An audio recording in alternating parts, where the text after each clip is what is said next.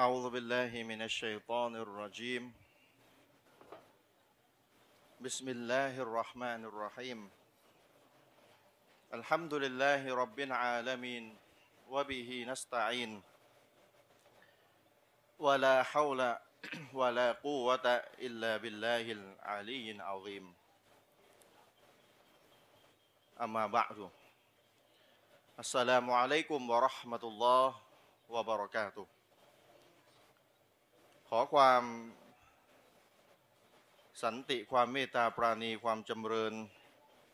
ความโปรดปราน และทางนำจาก อัลลอฮฺสุบฮานาหูวะตะอาลา ได้มีแด่ท่านพี่น้องทุกทุกท่านนะครับที่มาร่วมรับฟังการให้ความรู้กันในวันนี้ทุกทุกท่านนะครับ ก็วันนี้ก่อนทำดุลิลละนะณตอนนี้อากาศก็ยังดีๆอยู่นะครับ อาจจะมีร้อนนิดหน่อย ก็ยังดีกว่าฝนตกใช่ไหมครับ มีพัดลมได้ ฝนตกนี่ก็ต้องเข้าไปในนู้นกันอย่างเดียว ก็กลับมาพบกันอีกครั้งหนึ่ง ที่มุมฮาลานแห่งนี้นะครับ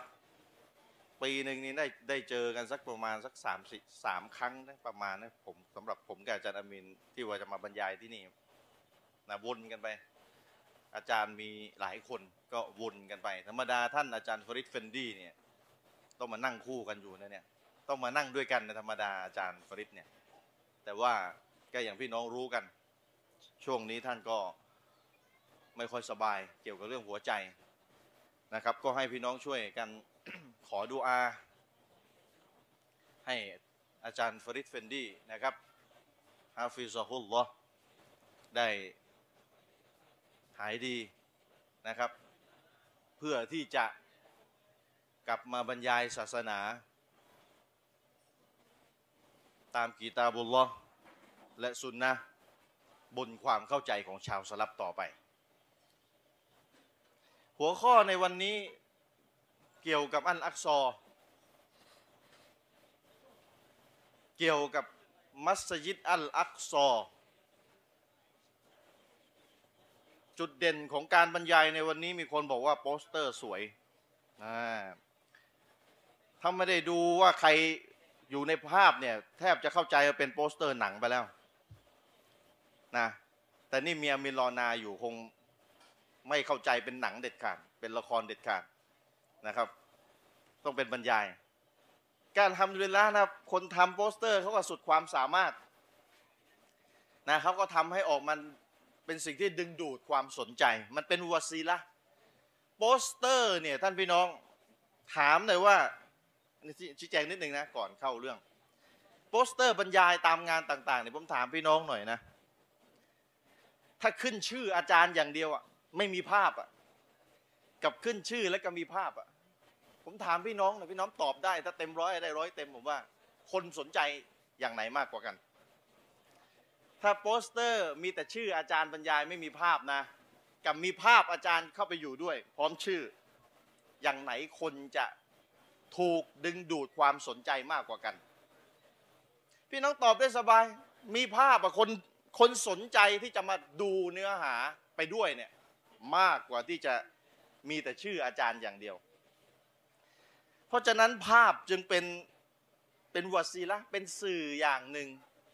ในการใช้ดะวะใช้เรียกร้องเชิญชวนสู่อัลลอฮฺ سبحانه وتعالى เหมือนกับให้ฟังเสียงอย่างเดียว audio ฟังเสียงอย่างเดียวกับฟังบรรยาย แล้วก็มีภาพเป็นวิดีโอ ไม่ใช่ audio เป็นวิดีโอกับกับ audio ฟังอย่างเดียวกับ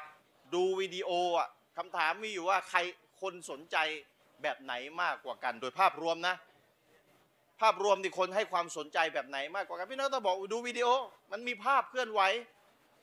เจ้าวิดีโอก็เป็นสื่อในการดะว่าอย่างหนึ่ง ที่เทียบกับออดิโอฟังเสียงอย่างเดียวแล้ววิดีโอดีกว่าวิดีโอดีกว่า เพราะฉะนั้นสื่อ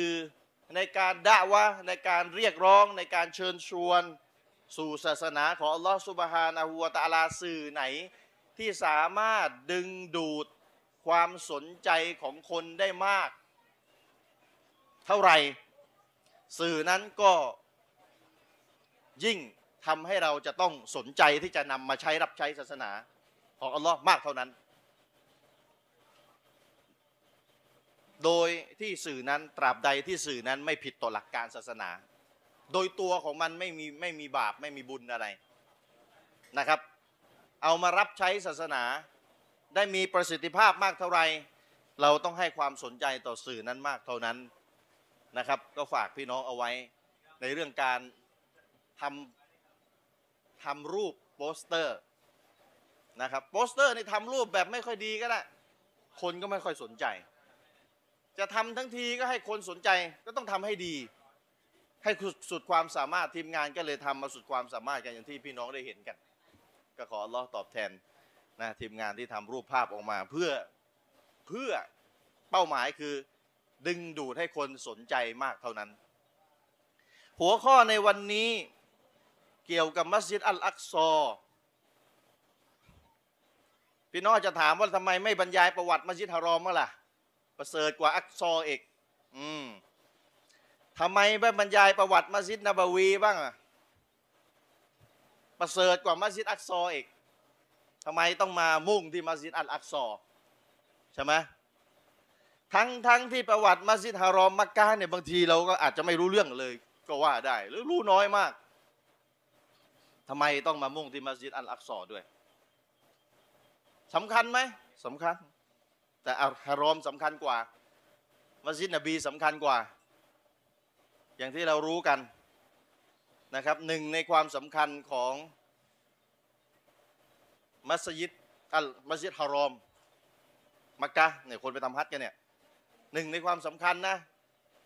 ถ้าอยากได้บุญนะนะเรามาที่นั่นได้แสนเท่านะแสนเท่า แต่ถ้ามัสยิดนบีอะหนึ่งในความประเสริฐนะนะได้พันเท่า แต่ถ้ามัสยิดอันอักซอล่ะ ถ้าคนอยากได้บุญนะนะเออแบบบรรยายทั้งทีก็อยากจะรู้บุญหน่อย ว่ามีอะไรบุญบุญไหมอยากได้อยากได้นะครับ แบบเป็นรูปธรรมดีเวลาได้บุญนะนะมัสยิดอักซอนะครับ ตามทัศนะที่ถูกต้องนะครับ บนหะดิษที่ซอฮียถูกต้องละหมาดที่มัสยิดอัลอักซอได้ผลบุญ 250 เท่า ไม่ใช่ 500 เท่า 500 เท่าเป็นหะดิษที่ดออิฟนะครับ เดี๋ยวเดี๋ยวจะอ่านหะดิษอะไรให้ฟังอันนี้ให้คร่าวๆไว้ก่อนได้บุญนะครับ ทีนี้ถ้าจะถามว่าจะคุยอะไรเนี่ยคือเนี่ยมัสยิดอักซอเนี่ยจะคุยอะไรยังไงกันดีล่ะ คุยกับอาจารย์อามินเมื่อกี้อาจารย์มินถามอาจารย์เตรียมอะไรยังไงมาผมก็บอกเดี๋ยวเตรียมเตรียมความสำคัญนะมีอะไรยังไงบ้างอะไรที่เกี่ยวกับอักซอสำคัญสำคัญเนี่ยอะไรยังไงบ้าง แล้วเดี๋ยวอาจารย์อามีนจะบรรยายแนว แนวบอกออกการเมืองหน่อยๆว่า ยูยึดมัสยิดอัลอักซอ มุสลิมทำอะไรไม่ได้เลย แล้วทำไมมันเป็นแบบนี้ทำไมการช่วยเหลือของอัลลอฮ์ไม่มาถึงสักที ทั้งๆทที่อัลลอฮ์สุบฮานะฮูวะตะอาลาได้กล่าวเอาไว้วะลายังซุรันนัลลอฮุไมยังซุรุและอัลลอฮ์สุบฮานะฮูวะตะอาลานั้นจะทรงช่วยเหลืออย่างแน่นอน ยังสุรนยังสุรนนะช่วยเหลืออย่างแน่นอน ไม่ยังสุรุใครก็ตามที่ช่วยเหลืออัลลอฮ์สุบฮานะฮูวตะอาลาอินตัลซุรุลลอฮะยังซุรกุมวายุซับบิดอักดามะกุม ถ้าเจ้าช่วยเหลืออัลลอฮ์อัลลอฮ์จะช่วยเหลือเจ้า แต่ทำไมการช่วยเหลือของอัลลอฮ์ยังไม่มาถึงสักทีมาต้านัสรุลลอฮ์การช่วยเหลือของอัลลอฮ์จะมาถึงเมื่อไหร่กัน เหมือนกับที่ครั้งหนึ่ง บรรดาซอบาได้ พูด กับท่านนาบี ถามท่านนาบี ว่าเมื่อไรการช่วยเหลือของลอจะมาถึงสักที ท่านนาบีก็ได้นสิฮัตซอฮาบะกลับไป ประมาณว่าเจ้านั้นมีความอดทนน้อยนิดเสียเหลือเกิน ประมาณนั้นนะครับท่านนาบีกำลังจะสื่อว่าอดทน มุสลิมในยุคนี้ยุคก่อนผมไม่รู้ยุคนี้เท่าที่เราเห็น มีความอดทนน้อย มีความอดทนสั้นระยะ ความอดทนสั้นมาก ทั้งทั้งที่เรื่องบางเรื่องทวิเคราะห์ให้ดี มันไม่ใช่เรื่องที่จะต้องอดทนวันสองวัน เพื่อจะให้ได้ชัยชนะ เพื่อจะให้ได้สิ่งหนึ่งมาเนี่ยนะ เราต้องวิเคราะห์ก่อนนะ ว่าถ้าเราอยากจะได้สิ่งหนึ่งมาเนี่ยนะ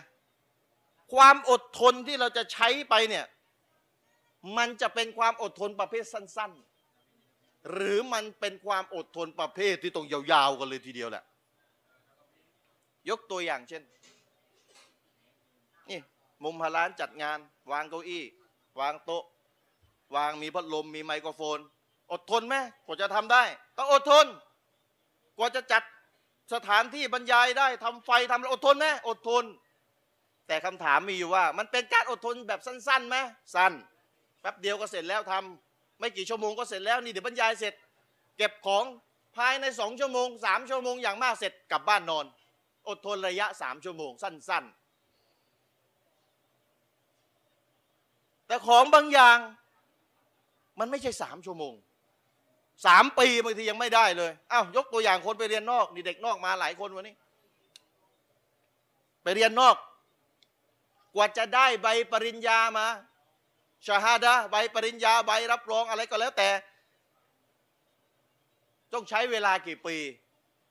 กว่าจะได้ ใบปริญญา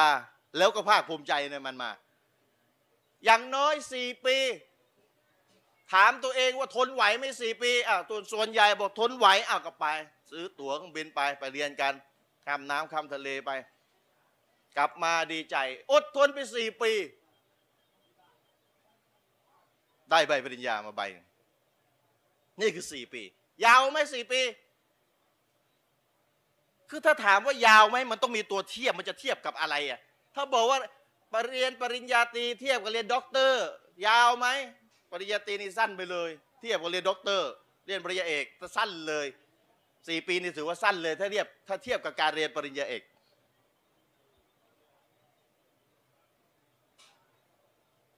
แต่การ ที่จะได้อะไรบางอย่างมา ที่มันยิ่งใหญ่กว่าใบปริญญา มันไม่ใช่สี่ปี ไม่ใช่สี่ปี มันใช้เวลาบางทีอาจจะเป็นสิบสิบปี ท่านนาบีมุฮัมมัดสุลลัลฮุอะลัยฮิวะสัลลัมใช้เวลากี่ปี กว่าจะอบรมสั่งสอนลูกศิษย์ของท่าน นั่นคือซอฮาบะรอดิยัลลอฮุอันฮุมอัจมัยน ท่านนบีใช้เวลากี่ปี กว่าจะอบรมบ่มนิสัยสั่งสอนบรรดาลูกศิษย์ของท่าน ใช้เวลากี่ปี 23 ปี ประมาณ 23 ปี ใช้คอร์สหลักสูตร 23 ปี นานไหมถ้าถามว่านานไหมก็ตอบว่าต้องนาน นานแล้วนานแล้ว23เลยนานแล้ว แต่ระหว่างนั้นต้องอดทนไหม ห้าปีผ่านไปยังไม่เห็นได้อะไรเลย เลิกความอดทนล้มเหลว สุดท้ายไม่ได้อะไร เพราะฉะนั้นแต่ท่านนาบีอาจจะมีความแตกต่างกับกับเราอย่างแน่นอนคือท่านนาบีนั้นเป็นรอซูลของอัลลอฮ์อัลลอฮ์ทรงช่วยเหลือ ท่านนาบีทำตามสเต็ปที่อัลลอฮ์บอกทำตามขั้นตอนที่อัลลอฮ์สุบฮานะฮูวาตาลาทรงบอกมา และบรรดาโซฮาบะก็เป็นบุคคลที่เป็นผลผลิต ที่ท่านนาบีได้อบรมสั่งสอนมา หลังจากที่ท่านนาบีได้เสียชีวิตไป บรรดาซอฮาบะก็อบรมสั่งสอนลูกศิษย์ในยุคต่อๆมา โดยใช้คำสอนที่ท่านนาบีสอนนี่แหละ และลูกศิษย์ซอฮาบะก็ได้รับความสำเร็จ ในยุคซอฮาบะเอง มุสลิมพิชิตดินแดนต่าง ๆ ทั้งอาณาจักรที่ยิ่งใหญ่ ถ้าเทียบกับอเมริกา รัสเซีย จีน ปัจจุบันเนี่ยยิ่งใหญ่แบบเนี้ยบรรดาอาณาจักรที่ยิ่งใหญ่ในสมัยนู้นมีโรมันมีเปอร์เซีย ยิ่งใหญ่เท่าอเมริกาเท่ารัสเซียเท่าจีนเลยก็ว่าได้ ในสมัยบรรดาสมัยซอฮาบะท่านอุมัร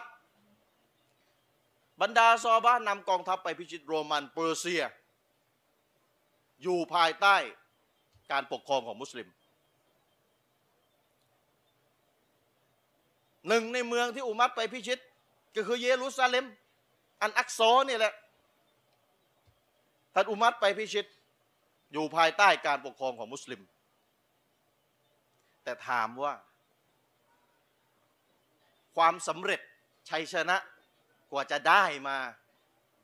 ในการพิชิตดินแดนต่างๆ ให้อยู่ภายใต้การปกครองของมุสลิมเนี่ยมันต้องใช้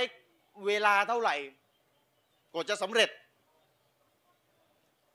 ถ้าจะดูจากกุรอานดูจากฮะดิษไม่มีปีบอกหรอก ว่าใช้กี่ปี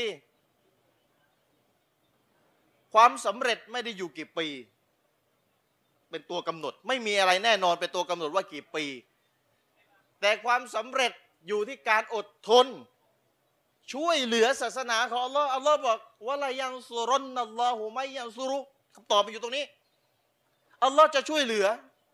อย่างแน่นอน ผู้ที่ช่วยเหลืออัลลอฮ์เพราะฉะนั้นเราต้องอดทนช่วยเหลืออัลลอฮ์ช่วยยังไงอะช่วยเหลืออัลลอฮ์หมายความว่าไง อุลามะอธิบายว่าช่วยเหลืออัลลอฮ์ในที่นี้หมายความว่าศึกษาศาสนา ยืนหยัดอยู่บนคำสอนศาสนาว่าภาษาผมง่าย ๆ คืออย่าทำบาปทั้งสามด่าน โดยเฉพาะบาปด่านหนึ่งด่านสองเอาง่าย ๆ เลยนี่ย่อยให้ง่ายเลย ช่วยเหลือศาสนาของอัลลอฮ์ในที่นี้คือบาปด่านหนึ่ง อย่าทำแม้แต่บาปเดียว ถ้าทำเตาบัตให้สิ้นเลย ด่านสองบิดาออกจากอลิสุนนะ อย่าทำบาปด่านสามโดยเฉพาะบาปใหญ่ อย่าทำหรือบาปเล็กเปิดเผย อย่าทำจริงบาปเปิดปกปิดก็ไม่ให้ทำแต่สมมติเอาสมมติจะให้แบบอยาอยาเน้นก็อย่าอยาเลยเนี่ยไอ้บาปเล็กเปิดเผยก็อย่าทำ นี่แหละช่วยเหลือศาสนาของอัลลอฮ์ก็คือ อย่าทำบาปเอาง่ายง่ายง่ายสุดแล้วเนี่ยสรุปมาแบบง่ายสุดแล้วนะอัลลอฮ์บอกอัลลอฮ์จะช่วยเหลือเบาของพระองค์อย่างแน่นอนถ้าเบาของพระองค์ช่วยพระองค์ก่อนนี่เงื่อนไขมันอยู่ตรงนี้ อยากให้อัลลอฮ์ช่วยใช่ไหมช่วยอัลลอฮ์ก่อนสิครับ ไม่ใช่เห็นแก่ตัว อยากให้อัลลอฮ์ช่วยอย่างเดียวเลย แต่อัลลอฮ์ขออะไรไม่ตอบสนองในสิ่งที่อัลลอฮ์ขอ เพราะฉะนั้นเงื่อนไขที่อัลลอฮ์จะช่วยเหลือเบาของพระองค์คือเบาของพระองค์นี่ต้องช่วยเหลือพระองค์ก่อนด้วยกับการไม่ทำบาป ด้วยกับการไม่ทำบาป และจะรู้ได้ไงอะไรคือบาปก็ต้องเรียนบาปด่านหนึ่งบาปที่ทำให้สิ้นสภาพจากการเป็นมุสลิม คืออะไรมีอะไรบ้าง ขจัดบาปนั้นให้หมดไปจากตัวเอง บาปด่านสองมีอะไรบ้าง และบาปใหญ่มีอะไรบ้าง อดทน อดทนไม่ทำบาป โดยเฉพาะบาปสามด่านและก็บาปใหญ่ไอ้ด่านสามด้วย อดทนไม่ทำบาป สักระยะเวลาหนึ่งอาจจะยาวแล้ว แต่อัลลอฮ์จะให้ความช่วยเหลือมา บางทีอัลลอฮ์ทดสอบยาวเหมือนกัน อดทน อดทนเรียนอะกีดะห์ให้ถูกทำตัวเองให้บริสุทธิ์จากบาปด่านหนึ่งด่านสองด่านสามคงมั่นไว้ในสภาพนี้โดยภาพรวมนะ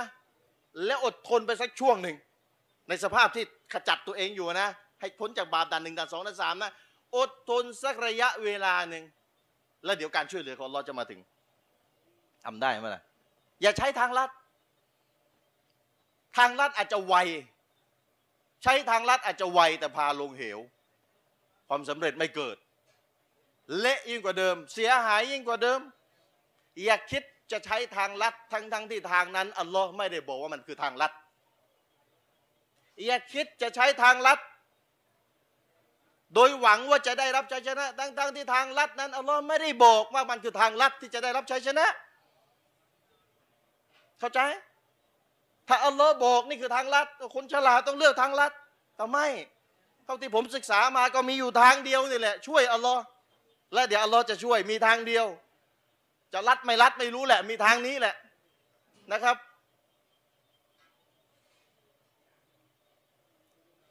เพราะฉะนั้น เราเวลาเกิดวิกฤตเนี่ย ถ้าพี่น้องดูรายการนะ ผมจะเน้นเสมอ เวลาเกิดวิกฤต อะไรที่มันปลุกเราอารมณ์อะปลุกเราอารมณ์ความรู้สึกอ่อนไหว ให้ไปตามกระแสอะไรสักอย่างอะหยุดตั้งสติ ถามหาฮูกลมศาสนาว่าฮูกลมข้อตัดสินคืออะไร ถ้าพี่น้องดูรายการวันพุธผมจะพูดมาเสมอเลย หยุดตั้งสติอย่าเพิ่งปล่อยให้อารมณ์ความอ่อนไหวเนี่ยมันล่าจูงเราไปอิโมชัน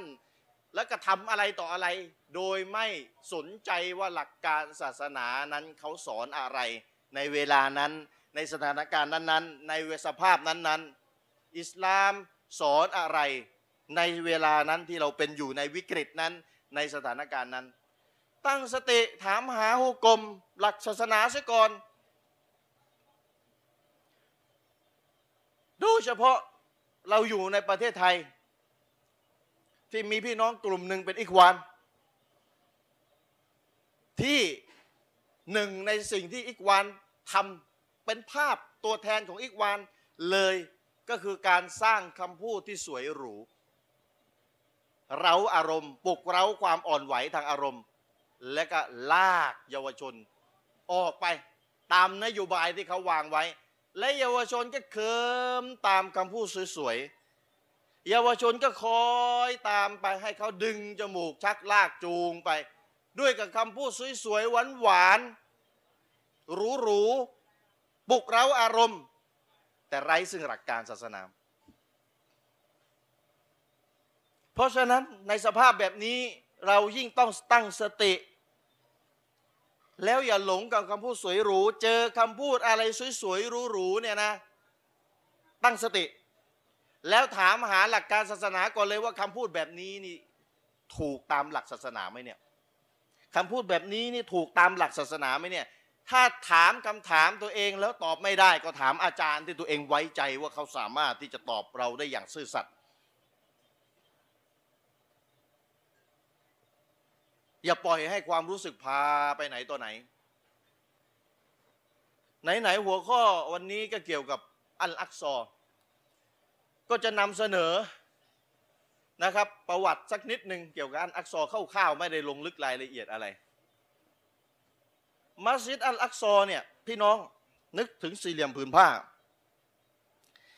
พี่น้องนึกถึงสี่เหลี่ยมผืนผ้าเอาไว้นะสมมติเนี่ยโต๊ะเนี่ยสี่เหลี่ยมผืนผ้า รูปสถานที่ที่เราเรียกว่ามัสยิดอัลอักซอจะเป็นรูปทรงสี่เหลี่ยมผืนผ้า จากทิศเหนือมาทิศใต้เนี่ยความยาวประมาณ 480 เมตร นี่ผมผมศึกษามานะ ตามที่ผมมีความรู้นะศึกษามา จริง ๆ เรื่องเนี้ยไม่ค่อยได้ชำนาญแหละแต่ต้องเวลาถูกเชิญแล้วก็ต้องทำทำการบ้านอะไว้ง่าย ๆ เป็นรูปสี่เหลี่ยมผืนผ้าเนี่ยบนโต๊ะเนี่ยจากทิศ เหนือจดทิศใต้ทิศใต้จดทิศเหนือนี่ความยาวประมาณ480 เมตร จากทิศตะวันออกจดทิศตะวันตกความยาวประมาณ 300 เมตรนะครับ โดยตรงกลางเนี่ยมีเขาเรียกว่า Dome of the Rock อะไอ้สวยๆอะเป็นโดมอะ Dome of the Rock อยู่ตรงกลางนะครับ Dome of the Rockจริงๆ Dome of the Rock เนี่ยในยุคสมัยหนึ่งเนี่ยมันไม่มีโดมนะ มันเป็นพื้นที่โล่งๆ ไม่มีโดมไม่มีอะไร แต่ว่าอับดุลมาลิกบินมารวาน ในปีฮิจรอที่ 72 ได้มาสร้างเป็นโดมขึ้น ก่อนหน้านั้นคอลิฟ้าทั้งสี่อบูบักอุมัรอุสมานอาลีไม่มี ไม่มีโดมเป็นพื้นที่โล่งๆ นะครับ Dome of the Rock นี่อยู่ตรงกลาง ตรงกลาง อยู่ตรงกลางนะ ในพื้นที่สี่เหลี่ยมผืนผ้าเนี่ยนะ แล้วพี่น้องอาจจะถามว่าแล้วแล้วแล้วในสมัยสมัยอุมัรเนี่ยอุมัรไปพิชิตเนี่ยแล้วอุมัรละหมาดเนี่ยละหมาดตรงไหนละหมาดตรงไหน ท่านอุมัตเนี่ยหลังจากที่พิชิตเยรูซาเล็มแล้วนะครับ และได้เข้าไปในมัสยิดอัลอักซอในสมัยท่านอุมัตนะ ท่านอุมัตก็เห็นว่ามันมีกองขยะที่ชาวคริสเนี่ยตั้งใจจะดูถูกยิวไม่ถูกกับยิว เลยกองขยะอยู่บนหิน ตรงโดมอับดุลร็อกอะเป็นกองขยะสูงสูงมากกองขยะใหญ่โตเลย ชาวคริสเอาขยะมาทิ้งกันตรงนั้น อุมัตก็สั่งออกคำสั่งเลย ให้เอาขยะออกไป ขจัดออกไปให้หมด และท่านอุมัตก็ถาม ชายคนหนึ่งนะครับ ที่เป็นซอฮาบะของท่านนบี ที่ยังมีชีวิตอยู่ในสมัยท่านอุมัตว่าเราสมควรจะละหมาดตรงไหนดี หลังก้อนหินหรือว่าหน้าก้อนหิน หินที่มีกองขยะใหญ่ ๆ กองสูงกันอยู่เนี่ย และอุมัตก็สั่งให้เอาขยะออกไป ชายคนนี้ซึ่งซึ่งเป็นเป็นชาวคริสต์มาก่อนนะเป็นยิวมาก่อนมามารับอิสลาม ก็บอกว่าเราควรละหมาดหลังหิน คือมีมีใจแบบยังยังอืมแบบรู้สึกดีหน่อยๆอะไรประมาณนั้นกับกับความเป็นยิวในในในสมัยที่ตัวเองเป็นยิวมาก่อน ในสมัยที่ตัวเองเป็นยิวมาก่อน ก็รู้สึกดีนะครับ ก็เลยบอกละหมาดหลังหินดีกว่า อุมัตก็เลยว่าสไตล์อุมัตนะนะอุมัตเลยว่ากลับเลย ไอ้ลูกผู้หญิงชาวยิวก็คือแม่เป็นยิวว่าง่าย ไอ้ลูกผู้หญิงชาวยิวอุมัตสไตล์อุมัตนะว่า อุมัตบอกฉันจะละหมาดหน้าก้อนหิน คือไม่ละหมาดหลังหิน เพราะหินเนี่ยมันมีความอะไรสักอย่างหนึ่งของชาวยิวที่เขาจะนับถืออะไรกันประมาณนั้นนะครับ อุมัตเลยละหมาด หน้าหินใช้หน้าหินที่มีขยะกองอยู่เนี่ยเป็นหมู่ซ่อนลาเป็นที่ละหมาดของบรรดามุสลิม ทั้งหลาย เชคุนอิสลามอิบนตัยมียะจึงบอกว่าถ้าเข้าไปในมัสยิดอักซอเนี่ย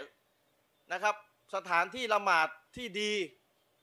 ก็คือที่ที่อุมัตได้ทำไว้ ซึ่ง นักประวัติศาสตร์ก็ได้บอกว่าไอสถานที่ที่อุมัรได้ทำเป็นที่ละหมาดเนี่ยก็คือมัสยิดอัลกิบลีซึ่งอยู่ทางตอนใต้ของ Dome of the Rock สมมติ Dome of the Rock อยู่ตรงนี้มัสยิดกิบลีอยู่ตรงนี้ ซึ่งใกล้กิบละมัสยิดกิบลีอยู่ในอยู่ในอยู่ในอยู่ในกรอบผืนผืนสี่เหลี่ยมผืนผ้าเนี่ยมีมัสยิดอัลกิบลีอยู่ตรงนี้ และนักประวัติศาสตร์ส่วนหนึ่งก็บอกว่าก็อุมัตเนี่ยแหละทำที่ละหมาดตรงนั้น และตรงนั้นก็คือที่ละหมาดมาจนถึงปัจจุบัน ที่เขาละหมาดวันศุกร์กันในมัสยิดอัลลักซอเขาก็ละหมาดในมัสยิดอัลกิบลีตรงนี้แหละที่อยู่หน้าเห็นที่อุมัตทำเอาไว้ อิบนิตัยมียะจึงบอกว่าประเสริฐสุดทางที่ดีก็คือละหมาดที่ที่อุมัตได้ทำตรงที่ละหมาดเอาไว้ตรงนั้น อันนี้คือรูปทรง ของมัสยิดอัลอักซอและก็ Dome of the Rock นะครับแล้วก็พื้นที่ความกว้างกี่เมตรอะไรอย่างที่บอกไป อย่างที่บอกไป ทีนี้มัสยิดอัลอักซอเนี่ยที่อยู่ในเมืองเยรูซาเล็มเนี่ยอุมัรพิชิตนะครับ ท่านอุมัตได้พิชิต เป็นหนึ่งในความภาคภูมิใจของมุสลิม ที่อุมัตได้พิชิตตรงตรงนั้น เป็นหนึ่งในดินแดนที่มุสลิมนั้นได้ไปพิชิต และเป็นที่สำคัญที่มุสลิมภาคภูมิใจด้วยที่อุมัตได้ไปพิชิต อีกอย่างหนึ่งนะครับ มีคนถามว่ามัสยิดนี้ถูกสร้างมาเมื่อไหร่ สมัยไหนยังไงกัน ท่านนบีมุฮัมมัดصلى الله عليه وسلمได้กล่าวเอาไว้บันทึกโดยท่านอิหมัมมุสลิมบุคอรีมุสลิมนะครับ ท่านอบีซัรได้กล่าวเอาไว้ว่าقلت يا رسول الله أي مسجد وضع في الأرض أولมัสยิดใดถูกสร้างมาบนโลกใบนี้เป็นมัสยิดแห่งแรกก็ละอัลมัสยิดุลฮารอมูมัสยิดฮารอม แห่งแรกเลยนะ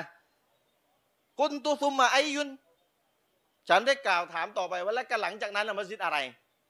ก็ละอัลมัสยิดุลอักซอมัสยิดอักซอเป็นมัสยิดที่สองบนโลกใบนี้ กุนตุกัมใบนะฮูมาท่านนบีก็ถูกถามอีกโดยอบิทัรแล้วก็ระหว่างระหว่างมัสยิดฮารอมกับมัสยิดอักซอเนี่ยห่างกันกี่ปี ก็ละอัรบาอูนสนตันสี่สิบปีห่างกันสี่สิบปีห่างกัน มัสยิดฮารอมถูกสร้างเป็นมัสยิดแห่งแรกบนโลกใบนี้ มัสยิดที่สองคือมัสยิดอัลอักซอระหว่างนั้นมีเวลา40ปี อุลามามีความเห็นต่างกันว่าตกลงมัสยิดอัลอักซอเนี่ยนบีสุไลมานสร้าง หรือยังไงกันแน่ ทัศนะที่ผมได้ศึกษามาเนี่ยโดยใช้หะดิษต้นนี้เป็นฐานใหญ่ ก็คือ มัสยิดฮารอม ที่เราได้ยินมาว่านบีอิบรอฮีมเป็นคนสร้างใช่ไหมแล้วมัสยิดอัลอักซอนบีสุไลมาเป็นคนสร้างใช่ไหมในความเป็นจริงทัศนะที่มีน้ำหนักก็คือว่าทั้งสองมัสยิดนี้ ท่านนบีอาดัมมีฮะดิษอีกบทหนึ่งที่บอกเอาไว้ท่านนบีอาดัมเป็นคนสร้าง ท่านนบีอาดัมเป็นคนสร้าง นบีสุไลมานไม่ทันไม่ทันสร้าง เพราะว่าหะดิษบอกว่าระหว่างมัสยิดฮารอมกับมัสยิดอักซอเนี่ยห่างกันสร้างห่างกันอีกสี่สิบปี อุลามาจึงวิเคราะห์ว่า40ปีเนี่ยท่าท่านนบีสุไลมานไม่ทันแน่นอน ไม่ทันไม่ทันอยู่ ยังไม่ถึงยังไม่เกิด เพราะฉะนั้นทัศนะที่มีน้ำหนักบวกหะดิษต้นนี้ด้วยนะและบวกหะดิษต้นหนึ่งก็คือท่านนบีอาดัมเป็นคนสร้าง มัสยิดสองหลังหลังนี้เลย โดยที่ท่านนบีอิบรอฮีมเป็นคนที่มาบูรณะหลังจากถูกสร้างแล้วอะบูรณะให้ดีขึ้น และท่านนบีสุไลมานอะลัยฮิสสลามก็มาบูรณะมัสยิดอัลอักซอเหมือนนบีอิบรอฮีมมาบูรณะมัสยิดฮารอมอ่าสรุปแล้วท่านนบีอาดัมเป็นผู้แรกที่สร้างสองมัสยิดนี้ โดยท่านนบีอิบรอฮีมมาบูรณะ หลังจากนั้นเลยนมนานเลย มายุคนบีอิบรอฮีมนบีอิบรอฮีมมาบูรณะมัสยิดฮารอม และนบีสุไลมานในยุคของท่านท่านก็มาบูรณะมัสยิดอัลอักซอที่นบีอาดัมสร้างเอาไว้อะอันนี้เป็นความรู้ว่าใครเป็นคนสร้าง ใครเป็นคนสร้างนะครับ สรุปก็คือนบีอาดัมสร้าง แล้วท่านนบีอิบรอฮีมกับนบีสุไลมาน มาเป็นผู้ที่บูรณะ นะครับ มัสยิดอัลอักซอมีบรอกัตมีความมีสิริมงคลอัลลอฮ์ซุบฮานะฮุตาลาได้กล่าวเอาไว้ ดังที่พี่น้องก็เคยได้รู้รู้กันมา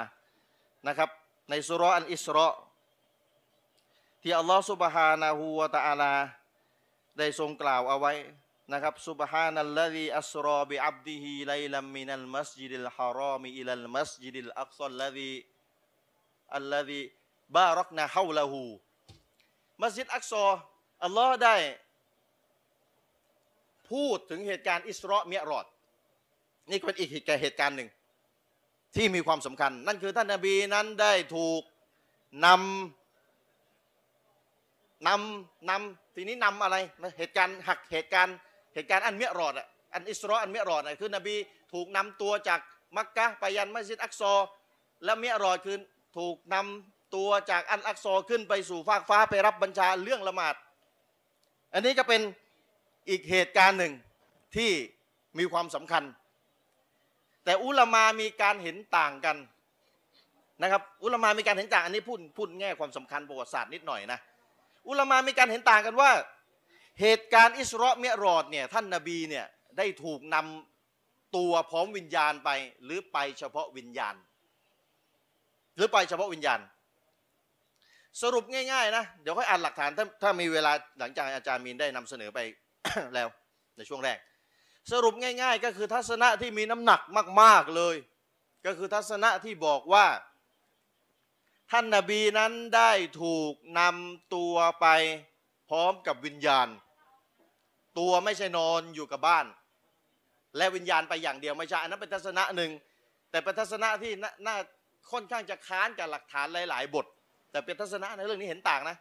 เรื่องเรื่องเนี่ยมีเห็นต่างว่านบีไปด้วยกายหรือไปด้วยวิญญาณอย่างเดียว หรือด้วยกายและวิญญาณมีเห็นต่าง แต่ทัศนะที่มีน้ำหนัก คือท่านนบีอิสราเมรอดเนี่ยไปด้วยกายและวิญญาณ แต่ที่อิจมาเอกฉันเลย เหตุการณ์อิสราเมรอดนี่มีจริง ครปฏิเสธในกาเฟสด่านหนึ่งเลย มีจริง และมัสยิดที่นบีไปจากมักกะก็คือมัสยิดอักซอปัจจุบันเนี่ยเยรูซาเล็มเนี่ยเพราะอะไร เพราะมันมีทัศนะแปลกๆประหลาด เช็คมุนัดยิดบอดอลาละเลยใครเชื่อแบบนี้ มีการเชื่อว่ามัสยิดที่นบีไปไม่ใช่มัสยิดอักซอนี่เป็นมัสยิดอะไรแถวแถวไหนก็ไม่รู้ มีอีกมีคนถามเช็คมุนัดยิดในอิสลามคิวเอเช็คมุนัดยิดบอกนี่ดอลาละยาเห็นโง่มาก หลงมากอะไรประมาณนี้ มียังมีอีกคิดดูกันแล้วกันนะว่าไม่ใช่มัสยิดที่เยรูซาเล็มเป็นมัสยิดอื่นที่นบีไป ยังมีแบบนี้อีก นี่ค้านต่ออิจมาเอกฉันของอุมมาเลยเนี่ยด่านสองเลยอย่างน้อยเนี่ยอย่างเงี้ย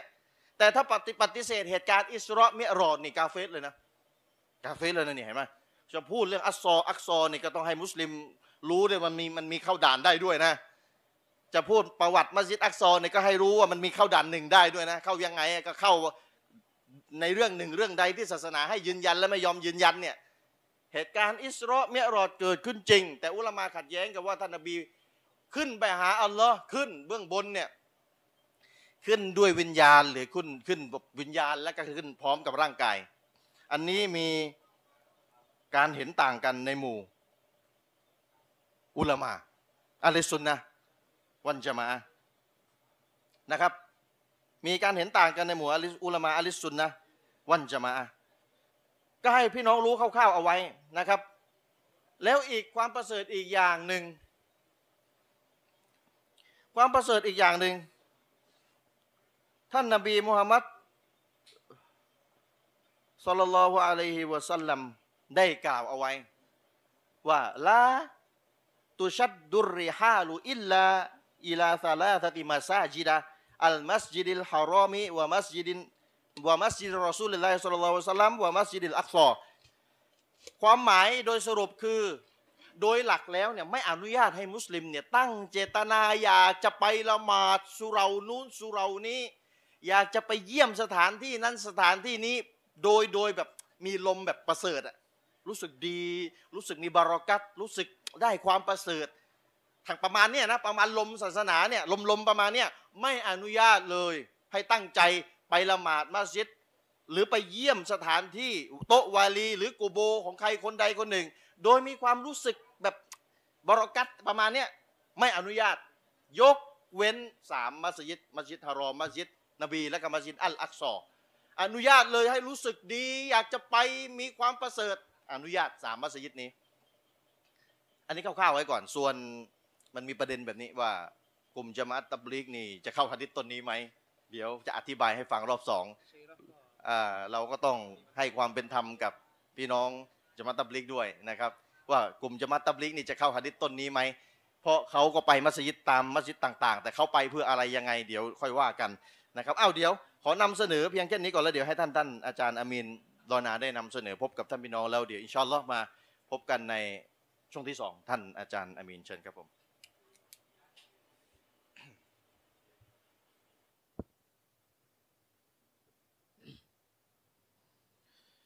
أعوذ بالله من الشيطان الرجيم. بسم الله الرحمن الرحيم. الحمد لله رب العالمين وبه نستعين. لا حول ولا قوة إلا بالله العلي العظيم. والصلاة والسلام على رسول الله وعلى آله وصحبه.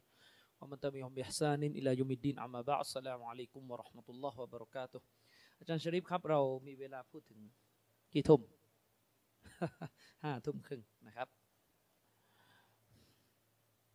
หัวข้อในวันนี้นะครับ เรื่องของมัสยิดอัลอักซอนะครับเเวลาพูดถึงเรื่องมัสยิดอัลอักซอเนี่ยผมเข้าใจว่าพี่น้องคงไม่ได้หวังที่จะฟังแง่มุมเกี่ยวกับอิบาดะของเราที่เกี่ยวพันกับมัสยิดนี้ ว่าละหมาดได้บุญเท่าไหร่อย่างไรแบบไหนนะครับ คงไม่ใช่ในความหมายนั่นนะอยากจะฟังในเรื่องราวที่เป็นข้อมูลทางประวัติศาสตร์ นะครับ อันเนื่องมาจากมันเกี่ยวพันกับเรื่องของปัญหาในตอนออกกลางปัญหาในปาเลสไตน์นะครับ ณ ปัจจุบันที่ยังมีปัญหาเรื่องของการยึดครองการมุ่งร้ายของพวกยะฮูดนะครับที่มีต่อมัสยิดอัลอักซอและก็อุมมะอิสลามนะครับ พี่น้องครับเวลาพูดถึงเรื่องมัสยิดอัลอักซอเนี่ยมันก็หนีไม่พ้นที่จะต้องพูดถึงเรื่องของปาเลสไตน์ แต่จริง ๆนะครับ สิ่งที่ผมอยากบอกพี่น้องเนี่ยสิ่งแรกเลยที่ผมอยากจะตั้งคำถามกับพี่น้องทุกๆทท่านที่ฟังอยู่ ไม่ว่าจะฟังอยู่ใน Facebook หรือณตรงนี้ก็คือ พี่น้องจะฟังเรื่องนี้มีเป้าหมายอะไร ฟังเอามัน เอาเฮ แล้วก็กลับบ้านเหมือนเดิม จะฟังเอาอะไร นะครับ แนวทางอัลลิสุนนะมันจะมาเรานั้น ไม่ได้ใช้ให้ผู้ศรัทธา อ่านหรือฟังเรื่องราวทางประวัติศาสตร์ เสมือนเป็นหนังสือความรู้รอบตัวไม่ใช่ ทุกวันนี้เราปฏิเสธไม่ได้นะครับ ว่าคนจำนวนมากในสังคมของเราที่เป็นมุสลิม ศึกษาเรียนรู้เรื่องประวัติศาสตร์ ไม่ต่างอะไรกับที่คนกาเฟตเรียนประวัติศาสตร์ของเขา คนกาเฟตเรียนประวัติศาสตร์เป็นเพียงแค่การเรียนประวัติศาสตร์ เพื่อเป้าหมายทางการเมือง หรือเพื่อลัทธิชาตินิยม หรือเพื่ออะไรก็ตามแต่ ไม่ได้เรียนเพื่อที่จะมาชำระล้างขัดเกลาจิตใจ ผมจะบอกว่าถ้าเรียนประวัติศาสตร์ หรือรู้ประวัติศาสตร์รู้สถานการณ์ในโลกอิสลาม แล้วก็ได้แค่นี้อย่ารู้ดีกว่า ฟิตนาเปล่าๆรู้ไปบางทีไปโซเลมคนที่มีส่วนร่วมในการเมืองอยู่ณขณะนี้ซึ่งเราไม่ได้อยู่ใน พื้นที่เต็มที่เราอาจจะเกิดการโซเลมเขาก็ได้ นี่เป็นเหตุผลที่ว่าทำไมบรรดาอุลามะหลาย ๆ ท่านจึงไม่ได้ถือเอาเรื่องการเมืองเป็นสาระหลักของการสอนศาสนา เชคอัลบานีนะครับในหนังสืออัตโตฮิดอาวลันตอฮิดคือสิ่งแรก ท่านบอกไว้อย่างชัดเจนเลยว่า ตัวของท่านนั้นไม่ชื่นชอบเอาอย่างมากกับการที่สังคมและบรรดานักดาอี นักเผยแพร่อิสลามเนี่ย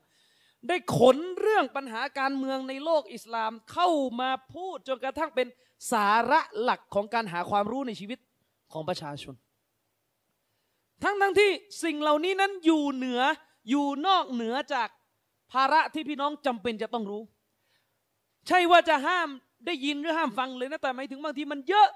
จนกระทั่งเรื่องราวที่เป็นปัญหาทางการเมืองนั้นมันเข้ามาทดแทน ความรู้ที่เป็นความรู้วาจิบที่พี่น้องต้องรู้ก่อน คือเรื่องของศาสนาของพระองค์อัลลอฮฺสุบฮานาอะตะลาลายุกัลลิฟุลลอฮุนับซันอิลลาวุสอาฮาอัลลอฮฺสุบฮานาอะตะลาไม่เคยวางภาระบังคับ เหนือชีวิตหนึ่งใดที่มันเกินความสามารถของเขาเชคอัลบานีบอกว่ารอฮิมะฮุลลอฮ์ท่านเชคอัลบานีกล่าวว่า เรื่องการปลดปล่อยช่วยเหลือโลกอิสลาม จากศัตรูของอิสลามนั้น มันเป็นเรื่องที่ยิ่งไกลที่สุดสำหรับปัจเจกชนมุสลิม ฉะนั้นการนำเรื่องปัญหาทางการเมืองเหล่านี้เข้ามาเป็นกระแสหลักของความเป็นมุสลิมที่จะต้องรู้ เข้ามาเป็นเรื่องหลักที่จะต้องรู้พูด วนไปวนมาเป็นเดือนเป็นปีไม่จบไม่สิ้น จริงปัญหาปาเลสไตน์นี่สี่กว่าปีแล้วตั้งแต่ปีห้าเจ็ดถึงตอนนี้พูดจนกระทั่ง การศึกษาหาความรู้ศาสนาเป็นที่บกพร่อง อันนี้เป็นสิ่งที่น่าตำหนิเราอาจจะฟังเราอาจจะรับข่าว รู้ได้ในขอบเขตในลิมิต และในมันทัดที่ถูกต้องนะครับ แต่การหมกมุ่นกับเรื่องทางการเมืองที่ไม่เป็นผล ในการเข้าใกล้ชิดกับศาสนา บางคนยังทำบาปเปิดเผย แต่เป็นนักเคลื่อนไหวทางการเมือง บางคนกูร้องว่าฉันจะปลดปล่อยดินแดนปาเลสไตน์มีสัมมนาเรื่องปาเลสไตน์ที่ไหนไปที่นั่น ในขณะเดียวกันกับที่คนคนนั้นเป็นบุคคลที่สามารถทำบาปเปิดเผย อย่างไม่ละอายแก่ใจ ผมไม่ต้องการเห็นภาพแบบนี้ในสังคม ซึ่งภาพแบบนี้มีเยอะนะครับ มันเป็นวิถีการเคลื่อนไหวทางการเมืองที่ไม่ใช่ตามแนวของอิสลาม มันเป็นวิธีการเคลื่อนไหวทางการเมืองตามแนวของพวกคอมมิวนิสต์พวกประชาธิปไตย การเมืองเป็นเรื่องของการเคลื่อนไหวเพื่อแย่งชิงอำนาจ ไม่ใช่เป็นเรื่องของการให้บทเรียนสำหรับการ ละทิ้งลดละบาปผมถามพี่น้องจริงพี่น้องฟังเรื่องการเมืองในโลกอิสลามอะส่วนใหญ่ของสื่อหรือนักบรรยายเรื่องนี้ หยิบเอาเรื่องราวของการเมืองที่เกิดปัญหาขึ้นในโลกอิสลาม เพื่อมาเตือนให้พี่น้องเลิกบาปในชีวิตหรือเอามาปลุกปั่นเพื่อเป้าหมายบางอย่าง ส่วนใหญ่เป็นยังไง ส่วนใหญ่เป็นอย่างหลัง เราจะพบเลยว่าใน Facebook มีคนจำนวนมากคอมเมนต์แสดงความเห็นด่าทอผู้นำอาหรับชาตินู่นนี่นั่น สารพัดสารเพว่าเนี่ยหลงดุนยาไม่ช่วยเหลือพี่น้องในปาเลสไตน์โดยที่คนเหล่านั้นอยู่ใน Facebook กับจำนวนมากพี่น้องไปดูหน้าเฟซได้เลย แชร์ทั้งเพลงโพสทั้งรูปผู้หญิงเต็มไปหมดเต็มไปหมด เมื่อไม่นานมานี้ตอนที่โดนัลด์ทรัมป์ไปเยี่ยมเยียนประเทศซาอุดีอาระเบียและบรรดา เชื้อพระวงศ์ในซาอุดีอาระเบียออกมาต้อนรับ โอ้โหอย่างงูอย่างนี้อย่างนั้น เราไม่ได้บอกว่าผู้นำในโลกอิสลามโดยเฉพาะผู้นำในซาอุดีอาระเบียนี่มะซูมอย่างนั้นไม่ต้องพูดมีชีอะห์เท่านั้นแหละครับ ที่บอกว่าอื่นจากนบียังมีมะซูมอยู่ แต่กำลังจะบอกว่าสิทธิของผู้นำตามหลักมันฮัดของซาลฟุซอลแล้วเนี่ยเราพูดได้แค่ไหน ในการตำหนิข้อเสียของเขาแต่จะบอกว่าหลายคนเลยนะครับโอ้โหไปด่าผู้นำในโลกอาหรับด่ากษัตริย์ซาอุดีด่ากษัตริย์ชาตินู้นนี่นั่น หน้าเฟซเนี่ยเต็มไปด้วยบาปครั้งหนึ่งเนี่ยนะครับอับดุลมาลิกบินมารวานอับดุลมาลิกบินมารวานเนี่ยเป็นหนึ่งในผู้ปกครองในยุคซาลฟุตซอลและที่เป็นคนที่โหดเหี้ยมมาก สังหารกวาดล้างคนที่ต่อต้านตัวเอง มีสมุนคู่กายคืออัลฮัจจัดโหดเหี้ยมอมหิตอับดุลมาลิกบินมารวานเคยพูดว่าประชาชนเนี่ยพวกท่านเนี่ยเรียกร้องจากฉัน ซึ่งการปกครองตามแบบของอบูบักและอุมัรพวกท่านต้องการจากฉันว่าต้องเหมือนอบูบักต้องเหมือนอุมัรแต่ประชาชนหรือพวกท่านทั้งหมด ไม่เคยตั้งคำถามกับตัวเองเลยว่า แล้วเมื่อไหร่พวกท่านจะเหมือนอบูบักและอุมัรบ้าง คนเป็นผู้ปกครองเนี่ยมีเหตุขัดขวางในการดำเนินตามหลักการศาสนา หรือมีบททดสอบในการอยู่ในหลักการศาสนาเนี่ยมากกว่าประชาชนอย่างพวกเราสิอีกอุปสรรคในการดำรงซึ่งหลักการศาสนานี่มากกว่าประชาชนอย่างพวกเราสิก นะครับไอเรากันเองนี่กับญาติพี่น้องที่ทำบาปเปิดเผยอยู่นี่นะครับ ยังไม่กล้าเตือน แต่กลับเรียกร้องเอาผู้นำในโลกอิสลามให้เตือนถึงขนาด ประธานาธิบดีอเมริกา ประเทศที่มีอาวุธนิวเคลียร์เป็นร้อยลูกกลับต้องการสิ่งนี้โดนัลด์ทรัมป์พาเมีย มาประเทศซาอุดิอาระเบีย เมียไม่ใส่ฮิญาบโอ้ด่าเละเทะเราไม่ได้บอกว่าย้ำอีกครั้ง ผมไม่ได้บอกว่าซาอุดิอาระเบียนี่ไม่มีผิด อย่าหลงประเด็น นะครับ แต่กำลังจะบอกว่าท่านลองตั้งคำถามถึงตัวเองบ้าง ตัวของท่านเนี่ยขนาดญาติพี่น้อง ผมเองก็เถอะเราก็มีข้อบกพร่อง ตัวของเราเองขนาดญาติพี่น้องคนรอบข้างของเราไม่อยู่ในหลักการเรายังเอาไม่อยู่ เรายังไม่กล้าที่จะตักเตือนเลยบางที